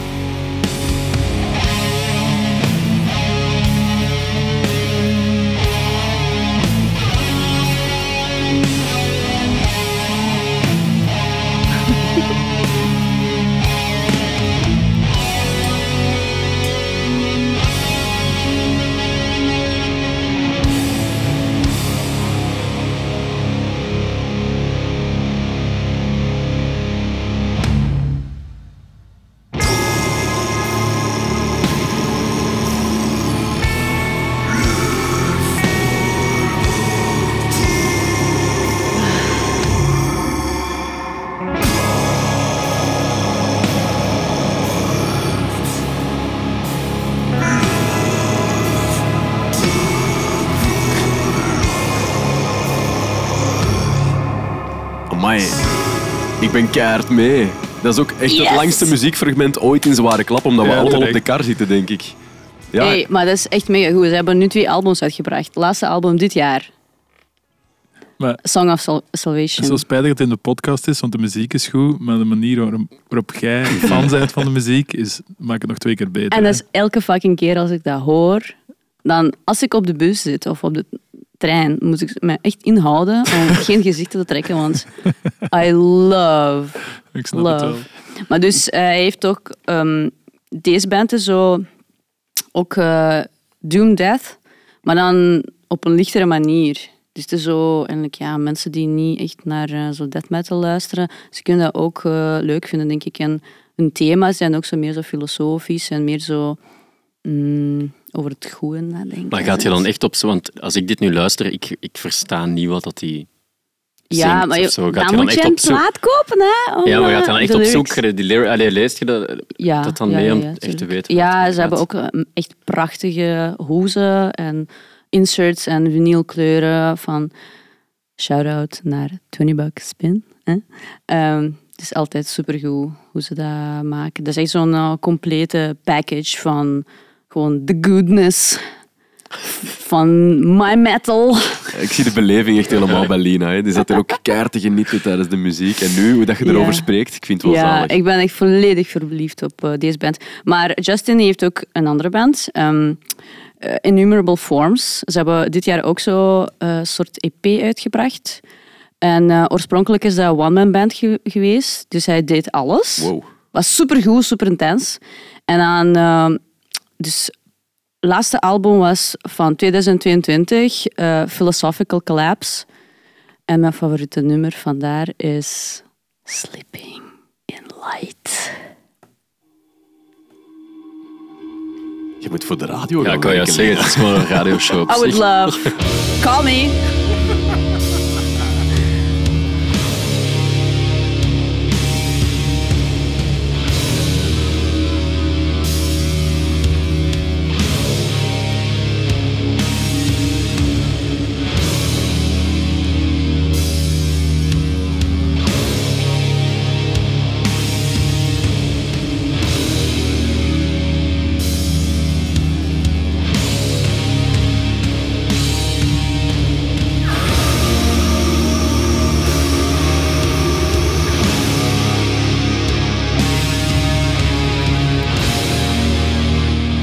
Ben, ik ben heel blij dat dit zo niet een klassieke naam is die iedereen kent, maar dat je ons eigenlijk allemaal Ja. iets kei nieuw op de radar hebt gezet. Maar zelf zijn dat ook nog niet zo heel lang van, heb ik begrepen. Eh, jawel, jawel. Oké, want Maar- je zei iets recenter. Of, of... Dream Unending is heel nieuw. Oké, dat bedoel ik Dat dan. bestaat net maar twee jaar of zo. Aha, zie. Ja. Ehm, maar van, andere, van zijn andere bands eh, weet ik wel meer. Allee, zo, ze bestaan en ze bestonden ook vroeger. ja. En dat is uw recentste grote liefde dan op vlak van muziek, Dream Unending. Dat is duidelijk. Ja. Terecht en met reden cool. dan in die, eh, in Maar- die zware... allee, Echt de waar, als je hem gaat opzoeken en je gaat kijken naar het netwerk van alle bands waarin hij heeft gespeeld, dat is geschift. Dat is niet normaal. Bijna elke band van zo Boston area, het is, het is, het is echt... Die maan is gewoon een, een spin, hè. Zo die, die, die doet alles met al zijn potten. Weet je? Die doet echt alles. Ja, een En- duizendpoot eigenlijk, zeg je daartegen. Ja, zo. Ja, ja, maar mijn verbeelding werd anders. Oh, ja, ja, spin is ook goed. hè. Want ik ben tatoeur ja. en ik denk aan spinnen. En ik heb ook zo onlangs vier spinnen thuis gevangen van grote. Dus ik denk dat dat Oké, een daarmee... associatieve zit een ding is. Ja. Maar dus hij kan een keigoede drummer zijn. En ook zo back- backing, eh, backing vocals doen, misschien. Sfeer creëren. Ja, voilà. Met samen met James Blake. Voilà, kijk, goede toevoeging. James Blake en Justin de Yeah. Torre. Mee in de beste band van Zware Klap. Peter, hoe ziet hem er dan uit? Ja, James Blake en Justin de, de Torre van Dream Unending. Angus Young nog altijd en Flea op gitaar en bas. Creatief bandje. Raar. Heel raar. Heel raar. Ik had Ja. nooit gedacht dat zo deze weg ging gaan. We zitten nu aan aflevering 7. Er heeft echt al heel veel volk in gezeten, maar nu ziet een band er wel super verscheiden uit. Ja, als, als jullie mij gingen vragen over zo'n eh, gitarist misschien of zo, dan ging ik misschien eh, Trixie Mattel toevoegen. Het is zo'n drag queen die heel coole country en surf schrijft. We gaan nog eens moeten terugvragen dan. Ik de Hey, ik kom terug. Blijf nu nog maar even hiermee aan onze tafel, want na die beste band gaan we ook eens kijken naar eh, een superfestival. Eh vindt ook plaats in oktober. Ehm, dus ja, in de vooruitblik moet het er zeker in. Het is wel in Amerika, ergens in een eh, woestijn in Californië gaat het door, maar het heet Power Trip. Dus van 6 eh, tot 7 ja, en 8 oktober, ja, 6 tot 8 oktober moet ik dus zeggen, gaat het door. En dat is echt met de beste, 's werelds beste line-up. Ja, wordt dan volgens gezegd. hun. Volgens hun. Ah ja, Volgens heel velen. daarmee heb ik niks gezegd, maar eh, ja, het is op vrijdag Guns N' Roses en Iron Maiden. Op zaterdag ACDC en Judas Priest. En op zondag Metallica en Tool. En dat is het ook. Geen andere bands. Geen kleine Nee. bands, Oh ja. geen zijpodia, gewoon bam, bam, bam, bam. Zes De zes bam. grootste eigenlijk dan, Ja. zo gezegd. Het is eigenlijk Graspop en Alcatraz samen dan. Ja, Alleen de headliners. Hè. Alleen de headliners hebben ze Ja. er dan afgeknipt en dan daar op die affiche. Maar wie is dan Enkel de grote headliner logo's. van de dag? Wie- Waarschijnlijk, Is dan Guns N' Roses of Iron Maiden? waarschijnlijk hebben ze twee podia naast elkaar gezet. Tegelijk, maar dat gaat er niet tegelijk. Dat ja, Om niemand te beledigen. Ja, inderdaad. Cool. Eh, dat is nog wel een goede vraag. Misschien doen ze een strootje trek vlak voordat ze moeten opgaan. Dat zal zwaar over eh, onderhandeld zijn waarschijnlijk. Zeg, wie zou die, welke dag zouden jullie kiezen? 6, 7 of 8? Dus Guns N' Roses en Iron Maiden, I- eh, ACDC en Judas Priest of Metallica en Tool? En waarom? Eh, Metallica en Tool. Ja, omdat ik Tool nog niet live gezien heb en dat ik daar wel een grote fan van ben. Dus eh, ja, dat is eigenlijk de Metallica enige reden. mag dan support doen. Metallica mag van mij zijn. Ik heb Metallica wel live gezien en ik vind dat tof. Ehm, en ik begrijp waarom dat, dat een goede band is. En ik vind dat eh, straf wat dat die allemaal gedaan hebben. Maar ik denk dat Tool op dit moment wel muzikaal iets meer is waar dat ik naar, eh, naar op zoek ben. Of, zo. of dat dat mij dat wel... Ja, dat dat mij dat wel meer uitdaagt dan Metallica. Snap ik. Ja, Het is goed uitgelegd eigenlijk. Het Voilà. verschil tussen die band. Tussen die band. een beetje wiskundiger ook, hè, Tool. En Mhm. inderdaad wel echt een band die je moet gezien hebben En misschien. die zanger is toch ook acteur? Is dat zo? Ja, die heeft... eh, hoe heet die kerel? James Maynard Keenan. Ja, die heeft al verschillende rolletjes gespeeld en zo. Is het echt? Ja. Dat is zoals de En Colin ik denk zelfs in België. comedy en van die... Ja. Zoals Sweet was. Zoals de Colin hier in België. Die zit ook toch wat meer in het acteursgegeven nu. Maar die gaan mijn job afpakken. Ik, eh, ja. Al tegengekomen op de set of wat? Nee, nee, nee, nee. Maar ik weet dat hij inderdaad... Hij is Skunk, een film van Koen Mortier, die nog moet eh, uitkomen. Dat hij daar een grote rol in speelt. Het gaat over Colin van Amon Rabe. Ja. Ja, Dus ja. En eh, ik zag hem ook in de 12 passeren. eh, in een gastrol. Dat is met heel de band. I mean, eh, ja, redelijk veel volk van de band eigenlijk. Ja. De 12 op eh, En deed hij het bekende goed? serie. Het deed het heel goed. Het was juist echt, dus ja. Het Supergoed zijn, zelfs. Dus Tijmen, ik zou echt schrik beginnen krijgen. Yes. Lina, wie, welke dag zou jij kiezen? Guns N' Roses, Iron Maiden, ACDC, Judas Priest of Metallica en Tool ook? Ik vind dat moeilijk. Ik zou misschien voor de twee laatste dagen gaan. Want Judas Priest heb ik al gezien en ik vond dat echt mega goed. Ik maar ook. eh, Op Lokerse feesten. Nee, ja, ja, ja. Ik vond het echt niet goed. Maar, Maar ja. sorry. allee, hoezo? Ja, dat is gewoon... Ja, Peter, nee. je gaat erom bekend staan om Wacht. altijd de criticaster te zijn. Nee, dat is niet... Nee, dat mag wel. Dat mag Nee, wel. nee, nee. ik ja, zal ik zeggen horen waarom dan. Ja, Ja. maar dat is misschien niet echt eerlijk. Omdat ze... ehm, omdat, omdat het podium vol stond met een rommel en ze wilden dat niet aan de kant zetten. Ja, voilà. Ja. En dat was echt, hey, dat was echt niet tof. Want, en, dat, moest, en dat gaat niet over Brutus, want we moesten daar ook spelen. Maar wie, mij maakt dat echt niet uit, ik heb mijn plaats. Maar er moest ook nog In Flames, denk ik, op spelen. En er moesten echt nog grotere bands na ons spelen. Die allemaal zich moesten aanpassen aan de geweldige stage setup met weet ik veel wat van Judas Priest. En, en, en sorry, er was achter in dat podium nog wel genoeg plek om het een beetje naar achter te schuiven. En ik heb op grote festivals al andere, heel veel grotere bands dat ook zien doen. Plaatsmaken voor andere bands. Mhm. Met Judas Priest had daar ook, en ze hadden ook zo'n kruis hangen in het plafond, waardoor dat er ook niks kon en je kon geen backdrop hangen. Ik vond wel supergoed dat het daar hing. Ah, ja. Maar normaal gezien, je het rommel op het podium staan, je hebt het het podium Mhm. staan en dan gewoon de andere bands kunnen daar gewoon een doek voor hangen en klaar. Mhm. Maar zij, de andere bands konden geen doek hangen, omdat bij hun dat kruis in de, Ah, zo, dat ja, heel zo. groot kruis hing daar, dus je kon geen doek hangen. Ja. Maar nog eens niet. Ja, ik, had, ik, heb me, ik ben daardoor gebiased, maar ik vond de show ook, ja, die man, te doen me niet zoveel like al die anderen. Zelfs Axel Rose, die echt geen noot meer juist zingt tegenwoordig, Mhm. zou mij nog meer doen dan, dan die van Judas Priest. Het is wel straf Maar- van Judas Priest heeft de Ozzy Osbourne eigenlijk vervangen. Hè? Want Ozzy Mhm. heeft dan heel veel Ja. gezondheidsproblemen. Ja, ja, ja. ja. Die was Ja. sowieso al gestopt, maar die ging voor deze show nog eens terugkomen, die Power Trip in oktober. Eh, maar heeft dat toch... Maar Ja, konden ze daar niemand anders voor vinden in plaats van Judas Priest? wie zou dat dan moeten zijn? Je kunt een mail sturen misschien. Megadeth, nee. Dat is het eerste wat ik aan denk. Oké. Nee? Nee, Maar oei, ik word hier al doodgebliksemd. zo- die zingt zo stil nu. Ik heb ze twee keer gezien eh, dit jaar. Of, eh, Ik, het- ja, Weet je, ik ga gewoon zeggen, ik heb heel veel empathie voor hem, want het lijkt zo echt moeilijk in, in een zekere zin voor hem om dat te doen.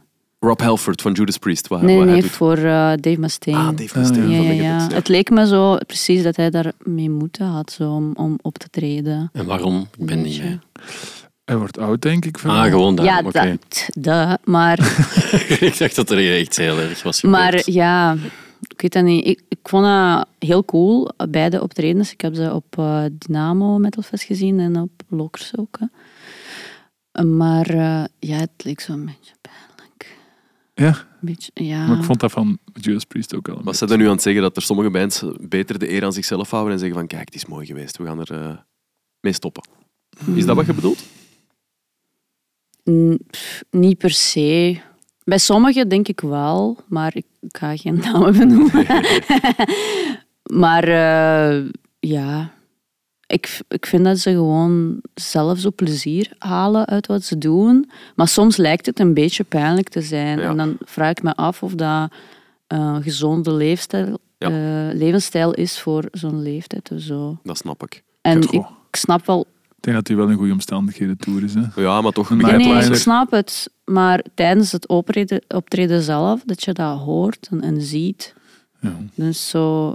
Ja, ik vind dat een Ja. beetje sad zo. Als je het kraken van zijn rug hoort in de backstage, dan wil het zeggen dat het niet meer goed aan het gaan Ik hoor is. dat bij mezelf dagelijks. En je bent nog zo jong, Lina. Zeg, ik ga een andere vraag stellen. Wie zouden we nog toevoegen eigenlijk aan deze ultimate line-up? Ontbreekt er dan een naam? Megadeth is nu net gevallen. Wie zouden we er nog bij zitten op deze powertrip? Ik heb geen idee. Eh, nee, ik ben aan het nadenken. Je wilt nu zo kunnen scrollen in je Spotify. Ja, wel. Ja, Dat is zo. Ik heb dat Ik, gedaan. ik denk er nog aan ene die dat ik terug uit pensioen zou halen en zou zeggen van kom aan, voor deze powertrip, Mag je dat? ultimate band, ja, dat mag zeker. Dat hebben ze met een Ozzy ook willen proberen, om die er toch nog te zetten en hij heeft akkoord gegeven. Dus ik zou toch nog eens E-Lief gaan aanbellen bij Slayer. Ah, ja. Oh, Kan. ja. Slayer had daar kunnen staan. Ja. Megadeth had daar kunnen staan. Kunnen we ook Kiss toevoegen? Ja. Dat vind ik, er- dat vind ik Ah, een leuk idee. Nog Ja. een afscheidsshow. Kiss, ja. ja. Tussen die logo's, alleen je ziet hier zo die iconische logo's. Zo Kiss Ze hebben ook een grote logo, hè. Ja. Ja, dat zou echt passen in de stijl gewoon. Oh, voilà. Kiss en Slayer, die zouden wij nog op een donderdag Yes. ervoor flappen dan of zo. Is het goed? Kiss en Slayer samen. Ja. Ja, tuurlijk. Ja. Ja. Dat is nog de beste Die dag dag dan. Dat is de beste. ja. Eh, je kunt er trouwens nog naartoe gaan. Eh, weet dan wel dat je 600 euro kwijt bent. Het is sowieso wel een combi, dus je moet de drie dagen gaan. Maar minstens 600 euro. Er zijn VIP-arrangementen van 2000 euro ook. Eh, dus als je een beetje armer wilt zijn, moet je daar zijn. Er staat ook op de website, en dat is wel heel grappig, flexible payment options available at checkout. Dus je kunt eigenlijk people. maandelijks afbetalen. Was dat niet met. Pukkelpop ook al zo?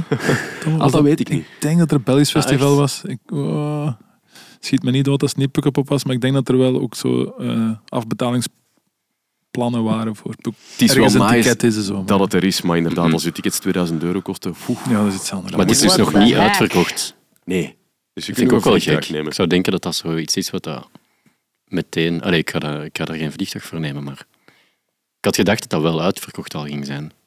Ja, ik snap wat je bedoelt. Ja, Ja. als ultimate line-up, zo gezegd. Ja. Oké, we gaan het een beetje dichter bij huis zoeken, want er is ook nog Desertfest in Antwerpen in oktober. Eh, van 20 tot en met 22 oktober. En dat is wel funny, want Desertfest, het festival gaat door in New York, Londen, Berlijn en Antwerpen. Mhm. We staan daar toch maar mooi tussen in dat lijstje. Terecht. Terecht, inderdaad. Het gaat al jaren door in een trix. Lina, het is ook even in Gent geweest. Hè? ja, twee keer denk ik. Ja, en nu niet meer. Terug Ja. alles op Antwerpen. Jammer. Waarom? Ja, dat is heel dicht bij mijn thuis. Ja, oké. Om praktische redenen.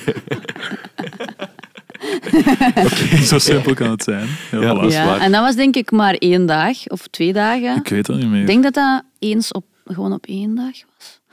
Oké, sorry hè, als ik het verkeerd zeg. Hetzelfde. hetzelfde, En is dat exact dezelfde line-up in al die steden dan? Nee. Nee. Nee. Ah, oké. Het is gewoon een merknaam. Allee, een, Ja. ja. een naam en Londen is anders dan Berlijn. En Ik ben Antwerpen. dit jaar ook naar Berlijn geweest voor. Het was ook heel goed. Corrosion of Conformity en Crowbar. Ja. Ja, Crowbar, nice. Dat is wel cool. Hallo. Ja, als je Ja. die kunt gaan zien. Ja. Ja, het is en zo- The Obsessed ook, Obsessed. trouwens. Oké. Ja. Ja. het is een heavy psych rock doom stoner festival dit jaar eh, op de line-up. Eh, ja, zeg eens Peter, heb jij dat erbij? Ja, ik heb hier staan Truck Fighters, The Ocean, Cult of Luna komt, Year of No Light, eh, King Buffalo, Shellac, Enslaved, I Hate God. Ja, en zo Ehm, verder. vooral Cult of Luna wil ik nog eens een land verbreken, want eh, ik heb op, op Alcatraz gezien. En het was spijtig, want het was al de laatste band van de stage en het was de laatste dag en er was al veel volk weg. Maar ik vind dat toch wel een band zoals er maar één is. En dat is Cult of Luna. Zijn een beetje grondleggers van wat ze doen. En Year of No Light, en in aflevering 2 met Luc van Dunk, goed over gefilosofeerd van een vette band dat dat is. En die staan daar allemaal. En The Ocean staat daar ook. En, en jij daar niet mee getoerd met The Ocean? Nee. Ja, inderdaad. Ja, ja. Ja, ja, dat is waar. Ah, dat is, dat is ook nog even eh, terug naar voren. We hebben ooit Svalbard dus vervangen om met The Ocean op tour te gaan. Dat was vorig jaar, in 2022. Aha. Ja, maar The Ocean, daar wil ik ook nog iets over zeggen. Die staan dus op Desertfest, maar die zijn constant aan toeren. En dus mijn vraag naar jullie is, kun je eigenlijk ook wel kapot toeren? Bestaat dat als band dat je te veel toert? Ja. Want dat is altijd maar weg zijn. Dit is de man om te vragen. Ja, is dat zo? Is de wereld plots verzadigd van oké, nu is het goed geweest, nu moeten we even niet meer zien? Eh, nee, omgekeerd. Als band denk ik dat je, dat je zoiets hebt van nu kan ik niet meer of zo. Nu ben ik leeg. Nu is het op. Dat denk ik wel. Maar ja, veel gaat, hangt af van de omstandigheden, van, van de vibe, van alles. Allee, ik bedoel, als Tour eh, chill met zeven nightliners is, dan denk ik dat dat Mhm. anders is dan met zeven in een busje. Ehm, en als je af en toe eens een day off hebt in Porto, waar je kunt gaan shoppen, dan is dat ook anders dan dat je show na show na show na show, eh, wie hadden we daar gezien pas, eh, in die poster, eh, na, na elkaar moet spelen. En dat je heel de wereld moet eh, afrijden. Dus het is altijd anders, denk ik. Ja, die poster van Hexies, zo met die safety shows of zo, Ja, ja, over heel de wereld. ja. Tijmen, eh, een goede kameraad van u, de Victor. Ja, Dat is ook de soundguy van Psychonaut trouwens. Die is weer mee met The Ocean. Die en die heeft ook in Dictator gespeeld trouwens. Dat is de Echt? drummer. Ja. alles komt samen. Oh, Alles Eh, komt die, die is samen met The. Ocean en, eh, en This Will Destroy You. Daar zijn die samen op tournee en die is weer een maand weg, denk ik. En die is daar al veel mee weg geweest. Dat is echt waar. Maar ik vind dat wel, ah, ik ben daar zo Victor Jacobs zit, hè. heel trots op. Allee, ik vind dat super cool, hoe dat, dat was echt zijn droom om dat te doen. En om te zien dat hij dat nu, hoe oud is die gast ook? Eh 26 of zo? Ja, 6, 7, 28, max. Ja. Ja. Om, om, eh, om met die bands als soundguy mee te mogen gaan, dat is toch zot? Ja. Ik vind dat echt heel impressionant. Ik stond in Actagent op festival in Engeland te kijken naar Potamus. Mhm. En ik vond dat het supergoed klonk. En ik keek achter mij en ik dacht, mm, de Victor is dat hier aan het mixen. Ook hè. de Victor Jacobs. Ja, ja, dat was hier aan het mixen. Wat ik wel straf vind dan, uit dat klein Mechels bandje Dictator, is dan zo'n topacteur als een Tijmen Govaerts voorbij gekomen. Of voortgekomen. En dan zo'n goede soundguy als de Victor Jacobs. Ja, Dat en die anderen zijn allemaal, hebben allemaal hele goede ehm, universitaire carrières. Maar jongens, Ja, wat een talentpool. Allemaal eh, doctorerend en zo. Dat is echt... In, in het leven, hè, doctoreren in het leven. Ja. Maar wat ik mij wel nu net afvraag, hè, als je, hoe is dat als je eh, 1985 aan het draaien bent? Is dat elke avond gewoon naar huis slapen? Of is dat ook met hotels en tours? en- Nee, dat is echt wel gewoon thuis slapen. Ja, bij heel weinig hotels. Omdat dat in België gefilmd Omdat dat is. in België is. Ja, anders is dat wel. ehm, ja, gaat je wel op hotel. Ehm, maar ook als je bijvoorbeeld een theatervoorstelling speelt, dat is dan ook enkel in, in, in Vlaanderen, meestal of soms in Nederland, gaat je eigenlijk bijna altijd terug naar huis s'avonds. Ehm maar dat, ik vind dat wel interessant hoe dat, dat... Als je dan een voorstelling vaak speelt, bijvoorbeeld als je een voorstelling 40 keer speelt, in, in, in mijn geval, ehm, dat zelfs wanneer het, voor, wan- wanneer het lijkt dat het voor u niet goed ging of zo, dat een publiek dat toch niet altijd doorheeft. Mhm.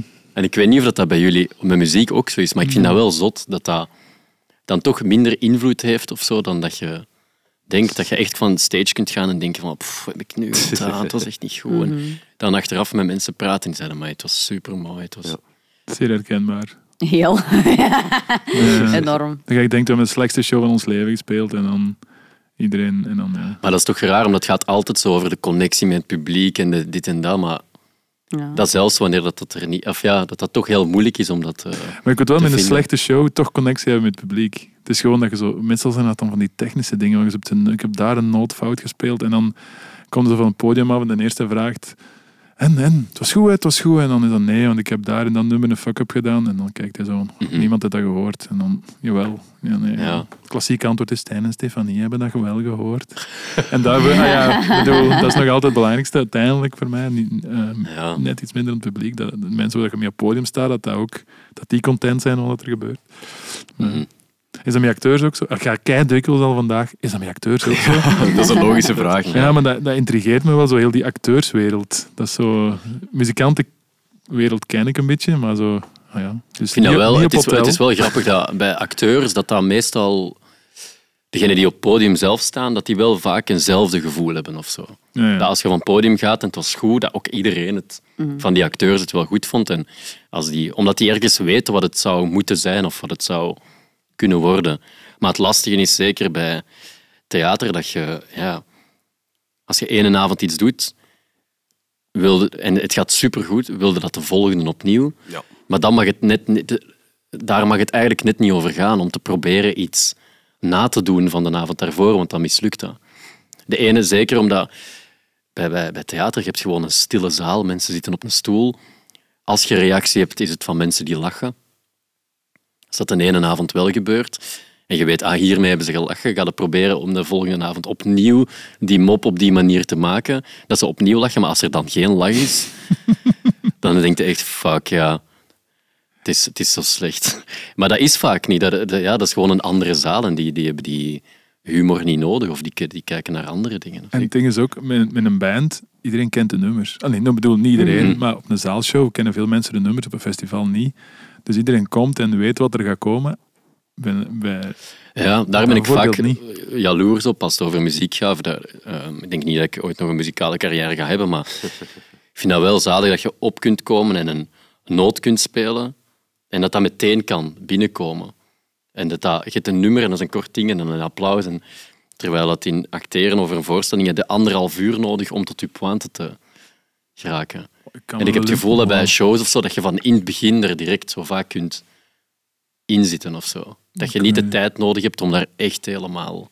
Ja, het is wel een uitdaging als je zo 40 shows inderdaad speelt, om altijd terug je op te laden om een nieuwe authentieke show te spelen.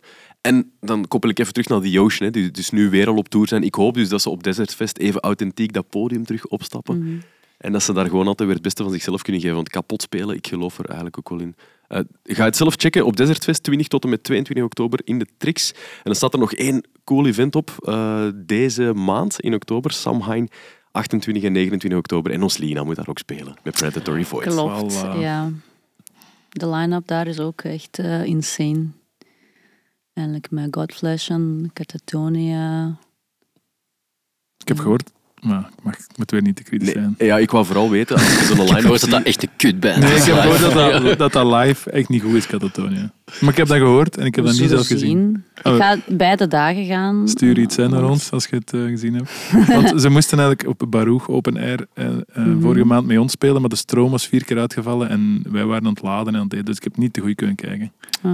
Ik moest eten. Ik had honger. Het spijt mij. Het is Ja. erg. Normaal gaat eh Samhain door in, eh, in de MOD in Hasselt, maar dat is eh, ja, gesloten. Dus dat gaat nu in de muziekgieterij Ja. in Maastricht door. Ik ben benieuwd. Ja, al gespeeld in die zaal? Kijk je er naar uit? Eh, nee, we hebben daar nog niet gespeeld. Maar ik ben wel zo bij geweest bij eh, de laatste editie van Samhain in Hasselt. Hè. Ja. Dan was het wel leuk. Tripticon. Ja, ja, ja, klopt. Inderdaad. Psychonaut ook, ook heel goed, heb ik Maar ik heb gehoord dat dat live niet zo goed is. Dat is de Peters en een tekst. Ja, dat is shit. Even wisselen. Nee, goed, Catatonia, inderdaad, Godflesh, UFO, Mammoth Conan, Predatory Void speelt er ook. Het is echt wel de moeite. Nog eh, een leuk uitsmijter, want Samhain betekent eigenlijk, ja, dat is Keltisch nieuwjaar. Eh, dat gaat dan over de periode 31 oktober, Halloween. Eh, daar heb je ook wel iets mee, denk ik, als tattooartiesten. Ja, Ja, wij gaan ook eh, bij ons in de shop een eh, flashday hebben. Maar dat is wel de week ervoor. ah ja, ja, oké. Ja. En de tattoo shop bedoelt je dan? Veralis, eh, Studio Veralis. In Gent. Ja. En Limburg. Nee. Eh, ja, Dana heeft haar privéstudio Ja. in Limburg en Zolder. Oké. Maar wij zitten in Gent aan Brabantam. Dus dat is nog een, eh, een agendatje dat je er mee wilt opzetten in oktober. Ah, wel ja, we gaan dus flashontwerpen voorbereiden en ehm, ons kapot tatoeëren. een paar dagen. Zijn dat dan walkings, dus ik kan gewoon naar jullie komen en jullie gaan iets op mijn lijf zetten? Een Ehm. spinnenweb of een pompoen of... eh, Maar ik denk, Ah, dat, ik denk dat ik dat hier al eens gezegd heb, of niet, dat tatoeëurs en muziek, je hoort dat nu weer, je hebt me al drie keer, moest ik gewoon zwijgen, omdat alle bands die je noemt, sorry, ik ken die niet. Dat is, Ik Mhm. moet dat nog checken, of ik heb dat nooit gecheckt. Maar dat is altijd, of heel vaak bij tatoeëurs, dat dat zo is. Dat tatoeëurs zoveel van muziek kennen of zoveel naar muziek luisteren. Dat, daar- en dat is ook in een tattoo shop, staat bijna altijd muziek op. Klopt. Mhm. En ik, we hadden ons dat te tatoeëren op tour een keer en nu ben ik zijn naam kwijt. Ah, eh, met een, een bekende tatoeëur. En die had er ook een hele theorie over. Die zette altijd muziek op eh, aan hetzelfde tempo als iemand het moeilijk kreeg van de pijn. Om zo Mhm. de hartslag ah, wow. en de ademhaling. Ik denk dat die eh, oom opzetten altijd. En die had, Oh ja, het is mega goed. die had zo'n hele theorie Ja. over dat oom, de, de, de tempo in oom, ehm, dat dat, dat, dat zo de hartslag en de, en de ademhaling naar een punt brengt dat je dan beter je pijn kunt Ja, het is supergoed om handpalm te tatoeëren bij iemand. Maar jongen, dat, Het is mega pijnlijk. dat Maar wel- echt, om te sterven. Je hebt zelf ook wel een, een tattoo op je handpalm, zie ik. Ja, dat heb ik zelf gezet, maar je kunt zien, ik ben fucking kleinzerig. Dus het is niet goed gelukt. Wow. Oh, ja, Ja. een beetje uitgegaan. Dus, eh, het soms- is ook zo duwen tegen de muur om, eh, om eh, de huid te Je stretchen. hebt ze bij Dus, jij gezet. ja, Oh, ja, ik ga dat wel laten herdoen door iemand anders, want uh, Ja. schaamtelijk. Maar Soms zijn er ook van die tattoo dat, zo, dat vier muziekstijlen door elkaar.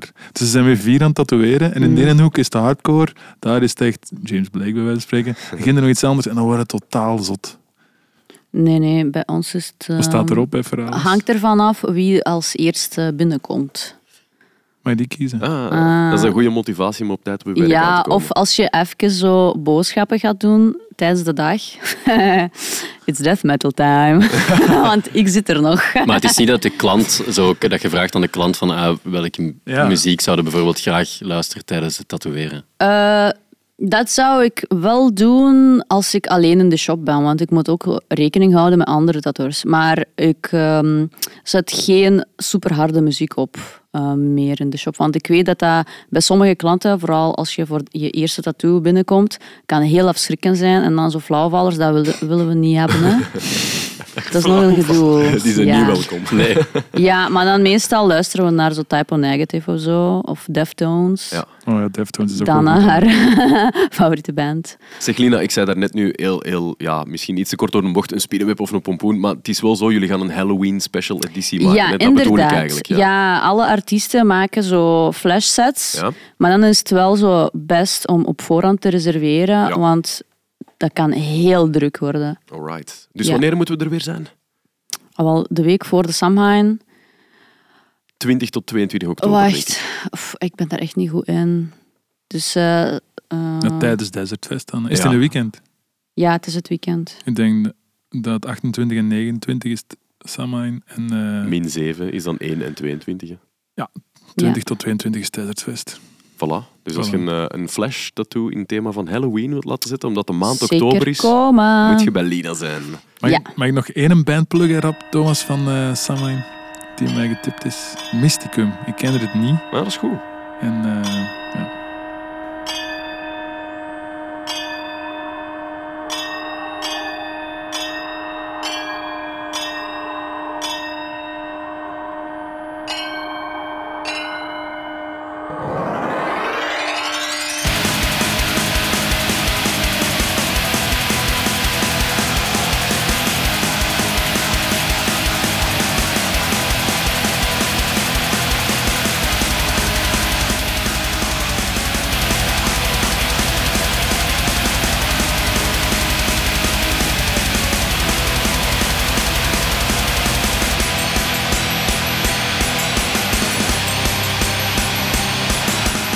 die mixen blijkbaar metal en gabber al sinds de jaren 90. Maar Hey. ik ken ze van deze week, dus ja, ik kan er niet veel meer over zeggen.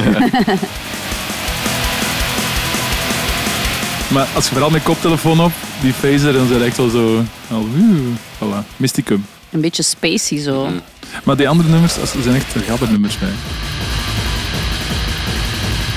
Ah, ik ken echt mensen die naar black metal en gabbermuziek luisteren. Ja, veel connecties.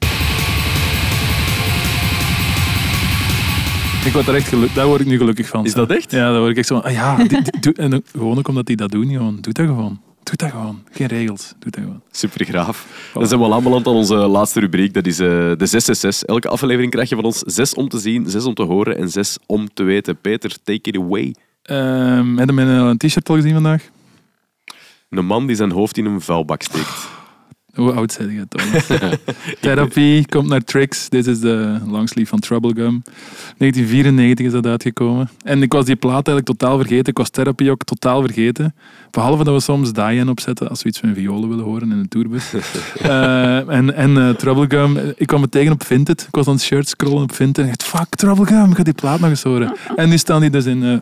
in eh, Trix, maar het is al uitverkocht, eh, maar toch wou ik het vertellen. Haha. Eh, in, op 5 oktober, misschien weet nooit, ticketswap. Ehm 8 oktober in de Kafka Oktobertide, dat is Melodic Death Metal uit Zweden, dat is ook heel goed.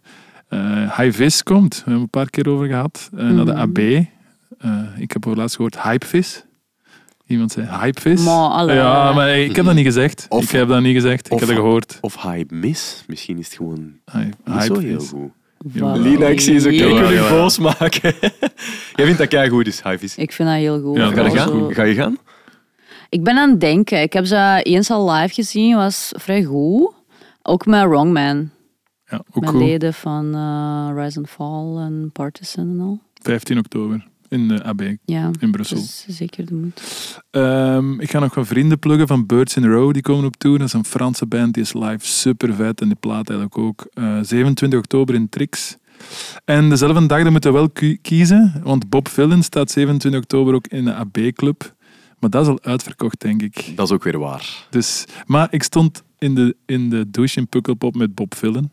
En dat lijken mij supercoole gasten te zijn. Ik heb de show niet kunnen zien, want het was gelijk met ons. Maar ik stond te douchen. En die waren zo in het Engels met elkaar aan het babbelen. En die waren echt leuk aan het maken. Dat Ik dacht, bij die mannen wil ik zijn. Ja. En ik, ik kwam uit de douche en dacht ik, ah ja, het is Bob Villen. Moet ik dat mij voorstellen zoals na het voetballen samen gaan douchen? Of hoe gaat dat precies? Ja, Ah, maar wel met, eh met kottekes. Een Ah ja, Ja. toch, ah, tussen. ja, ja. Toch En dan wel. is het zo van, ja, kom buiten zonder onderbroek. En, met, ja, en waar, waar zet ik mijn sleffers? Mogen die nat worden? Dat is Pukkelpop douchen, ja. Zo gaat dat. Ik ben heel blij dat ik dat weet. Voilà. Ja, ik ben nu even dat nummer GDP aan het bingen. De BBC are talking about the GDP. Zeker checken. Wow. Van Bob Villen. Ja, jongen. Eh, ja, ik heb dat niet gezien. Ik heb Ja. dat niet gezien. En eh, in Gent in de Chinastraat, dat is een van de coolste clubs eigenlijk, vind ik, van Gent. Eh, ja, van België misschien zelfs, gewoon omdat dat daar nog zo rauw is. Eh, Conan komt daar spelen. Zware band. Zwaar, zware riffs. Staan ook op Samhain. Staan ook op Samhain. Ja, oké. dan Voilà. Zes om te horen. Op 6 oktober eh, komt er een re- release van Dog Star. Somewhere Between the Power Lines and Palm Trees. Waarom is dat zo bijzonder? Dat is de band van Keanu Reeves, die acteur. Oh, die speelt bas. Ja, geen idee of dat op iets trekt, maar als ik zo de live footage zie, dan, dan is hem altijd aan het genieten als hem eh, bas aan het spelen Ah is. ja, hij is niet zo sad dan. Nee, nee, nee, voilà, het is ermee. Cool. Ja. Eh, op 6 oktober komt ook Carnifex uit, eh, Necromantium. Voor als je te hard, nooit te hard vindt, moet je dat album zeker checken. Een necromancer verwijst trouwens naar iemand die beweert dat hij met de doden kan praten. En Dat op die manier eh, kan ontdekken wat er in de toekomst gaat gebeuren. Dus dat is zo'n coole vibe. Carnifex. Maar de doden zijn toch van het verleden? Ja, ik weet het. Oké, oké. Niet te veel uitleg. Voilà. 13 oktober, Ititanita, dat is Belgisch. Uh, Moesje, dat betekent vlieg. Funny. Dat is een Luikse noise rock band. en die brengen hun eerste plaat uit als trio, want die hebben daar iemand uitgeschot en die zijn nu met drie. Ik weet niet uitgeschot, nee. Ja. Misschien zijn ze als vrienden uit elkaar gegaan, sorry. Ik ben niet Ja, ik denk dat hij het label is nu, of een label is. Ah, oké. Maar zijn naam ontglipt mij. Dus één iemand is baas geworden van de band en de andere drie blijven muziek spelen. Eh, Anyway, 13 oktober, It Itanita. En dan 20 oktober, Within Temptation met Bleed Out. Dat is eh, blijkbaar een politiek geladen plaat. We willen een glimp van mogen opvangen op de Lokerse feesten. Dat was met filmpjes van Oekraïne en Rusland en de oorlog en zo. Ehm, dus ja, er zit wel wat inhoud op die nieuwe plaat van Within Temptation. En dan eh, 27 oktober, Wayfarer met American Gothic. Dat is ook heel cool. Eh, dat is eh, Ja. Atmospheric Black Doom. Ehm, Lina, je knikt, je kent ze? Ja, ze zijn heel goed. Ja. Dus zeker checken. Ik ben echt benieuwd. Eigenlijk, ja. Voilà, dat is ineens ook een tip van Lina dus. En eh, op diezelfde dag, 27 oktober, eh, Crosses met Good Night, God Bless, I Love You, Delete. Dat is een zijproject van de Deftones frontman Shino. Ehm, ja, voilà. Dus die komen na lange tijd weer met een nieuwe dat plaat. is heel lang geleden. Dat ze hebben ooit nog eens één keer zoiets gedaan, hè? een paar songs of zo. Ja. Dat was ik helemaal vergeten. En nu zijn ze dus terug. Ik ben wel benieuwd. nice. Dat is nice. Zes om te weten nog. eh, de eerste is wel een roddel. Maar, oh ja, nee, het is geen roddel, maar het zijn dingen die...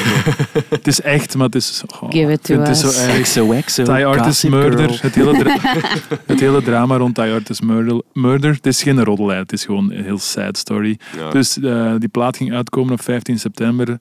Eh, hun singles waren al uit, heel de zomer lang. En dan ineens was er op 12 september een announcement dat de plaat een week uitgesteld worden. En wat bleek nu? De 23e kwam de plaat uit met alles ingezongen door een andere zanger omdat ze last minute dan blijkbaar of, of een zanger hebben buitengesmeten wegens eh, transfobe uitspraken.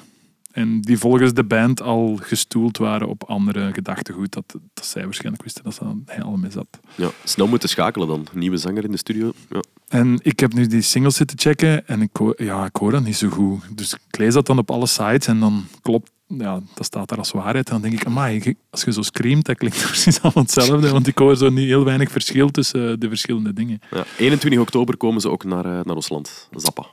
Die Hard is Murder. En de zappa. Ja. Oké, vind dat wel niet zo goed. Maar ik wou het toch vertellen. Sorry. Met een nieuwe zanger, we gaan dan checken. Ja, ja, dat zal wel beter zijn dan met je nou. Eh, Chelsea Wolf heeft vorige week een nummer gedropt. En daar was ik van verschoten, want Chelsea was al lang stil. En eh, de- ik vind dat wel een speciaal artiest in het zwaardere muziek, wat hij doet of wat de stijl dat hij brengt. Eh, en de eerste nummer noemde, noemt Dusk, denk ik. En dat wil zeggen dat er nog komt, maar er is nog niet geteased naar een plaat. Het is wel, wel een heel systeem. Ze had eerst vinyls opgestuurd naar grote fans en die zat dan een code in en dan kon er een website en dan als iedereen dat invulde, dan konden zo'n groot ei dat samengesteld werd in glas of zo. Een heel verhaal. Maar ik kon het zelf niet zien, want ik heb zo geen single gekregen. Ehm, en, eh, dus dat komt nog van Chelsea Wolf. Het is terug alive, eigenlijk. Joepie. Keigoed. En dan is er nog een leuk weetje, want een tijmen. Ja, zo'n een beetje dat ik gepikt heb van een Tijmen daarnet. Eh Tijmen heeft nog gespeeld eh, met de dochter van Mark Knopfler. Van de Ehm, Dire Straits. Ja, opzet als acteurs. Hebben Ja, natuurlijk. Op set als acteurs hebben ze samen Ja, ja, een reeks. Before We Die heet. Dat is eigenlijk een remake van een eh, Scandinavische reeks, een Britse reeks. En eh, zij speelt daar de hoofdrol in, Izzy Knopfler. En, en ik mocht met haar samen acteren. En dat was kei plezant. En was dat in België of in Engeland? Dat we een deel in, eh, in België en een deel in, eh, in Bristol hebben we Ja. ook opgenomen. Ehm, twee seizoenen. En dat was echt tof. Maar het moment dat, dat ik hoorde dat dat de dochter van... of ik zat aan tafel, een soort van voor de eerste draaidag hadden we een etentje met, met iedereen. En dan was er iemand van productie die aan haar vroeg van... Vind je dat soms niet lastig, uw achternaam of zo? Wat dat, dat doe het met mensen. En ik vroeg, ah ja, wat is uw achternaam? En hij zei, ja, Knopfler.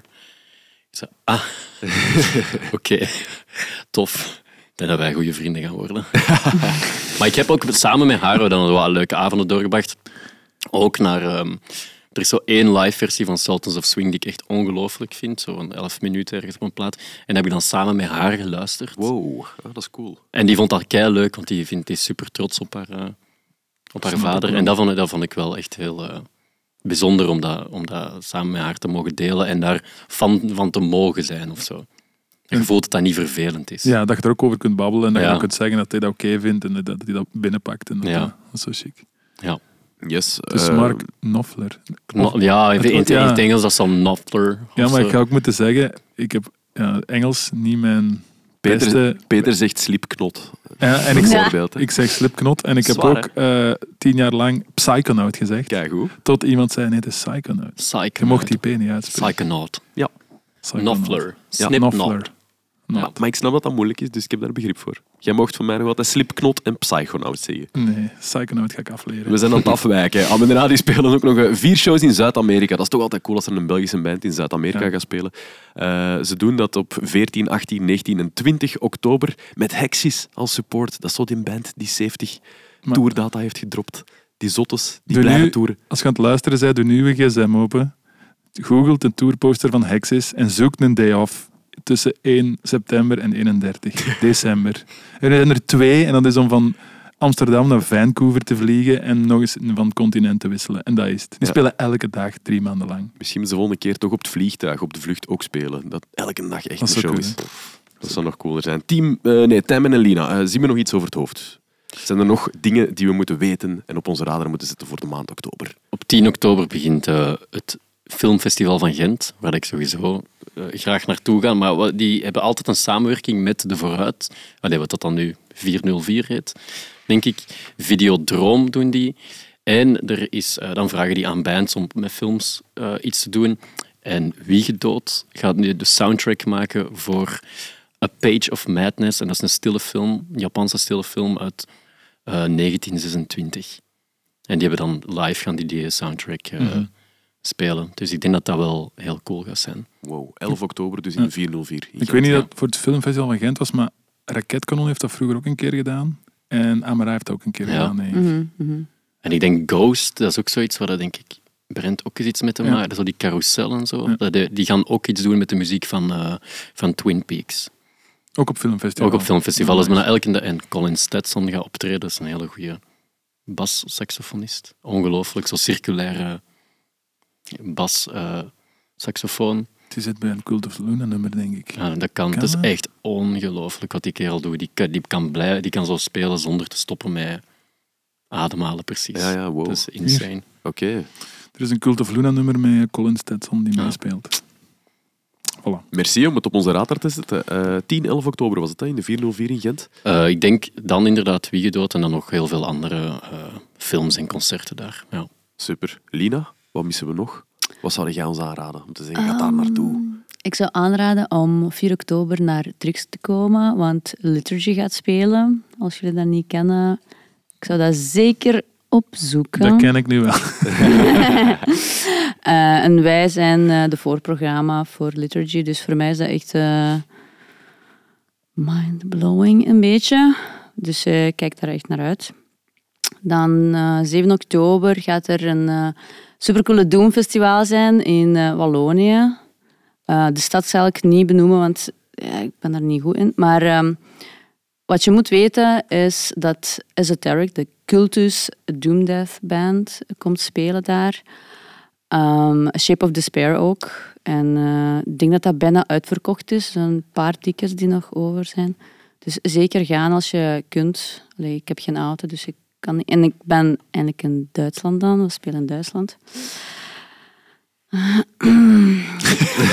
ja. Ik hoorde Ja. FOMO. Je- Ja, FOMO is massive bij deze. Ja, echt waar.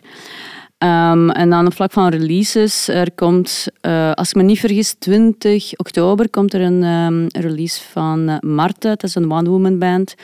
En dat komt uit op Southern Lord Records. Ehm, Het is zeker eh, de moeite om te checken. Eh, het is één vrouw, eh, Italiaanse vrouw, die crust, doom, black metal mixt. En ze doet dat alleen zo, ja, super cool vind ik.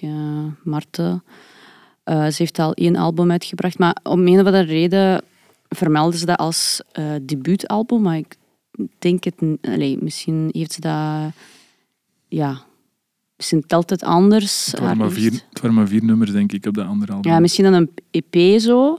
En dat is echt een album. En de visuals zijn ook super cool op haar zo socials als je dat opzoekt. Dus eh, kijk er naar uit. En dan van, mijn, van een van mijn favoriete labels, 20 Bucks Pin, komt er eh, nog een zotte band met een album, ehm Gravesand. Het zijn dan vier, vier dingen, vier tips. Ja, ja. We moeten Ah, oei, sorry. ga maar door, ga maar Nieuwe door. rubriek, Lina. Wat, wat zit jij op ons? Ja. Nee, nee, kijk goed. Bedankt voor de tips. Financieel advies, eh, relatieadvies, alles. Allee, ik, ja. Oké. Zware klop. Ik ben daar zelfs niet goed in, maar advies geef ik wel gratis. Ja. Zalig. Het was super fijn om jullie erbij te hebben. Lina van Predatory Void, eh acteur Tijmen Govaerts. Bedankt om ons een inkijk te geven in jullie eh, zware maand oktober. Bedankt om mee te klappen. Peter? Ik vond het cool. Ja, het was Ja. plezant. Ja, echt. Merci, ik vond het ook heel plezant. Ah, Dat is wel. superleuk. Dank je wel. Goed dat je erbij was. Dit was ons maandoverzicht voor oktober. Bedankt nog eens. Merci om te luisteren ook. En laat ons weten hoe zwaar uw maand is. En tot de volgende zware klap. Yo.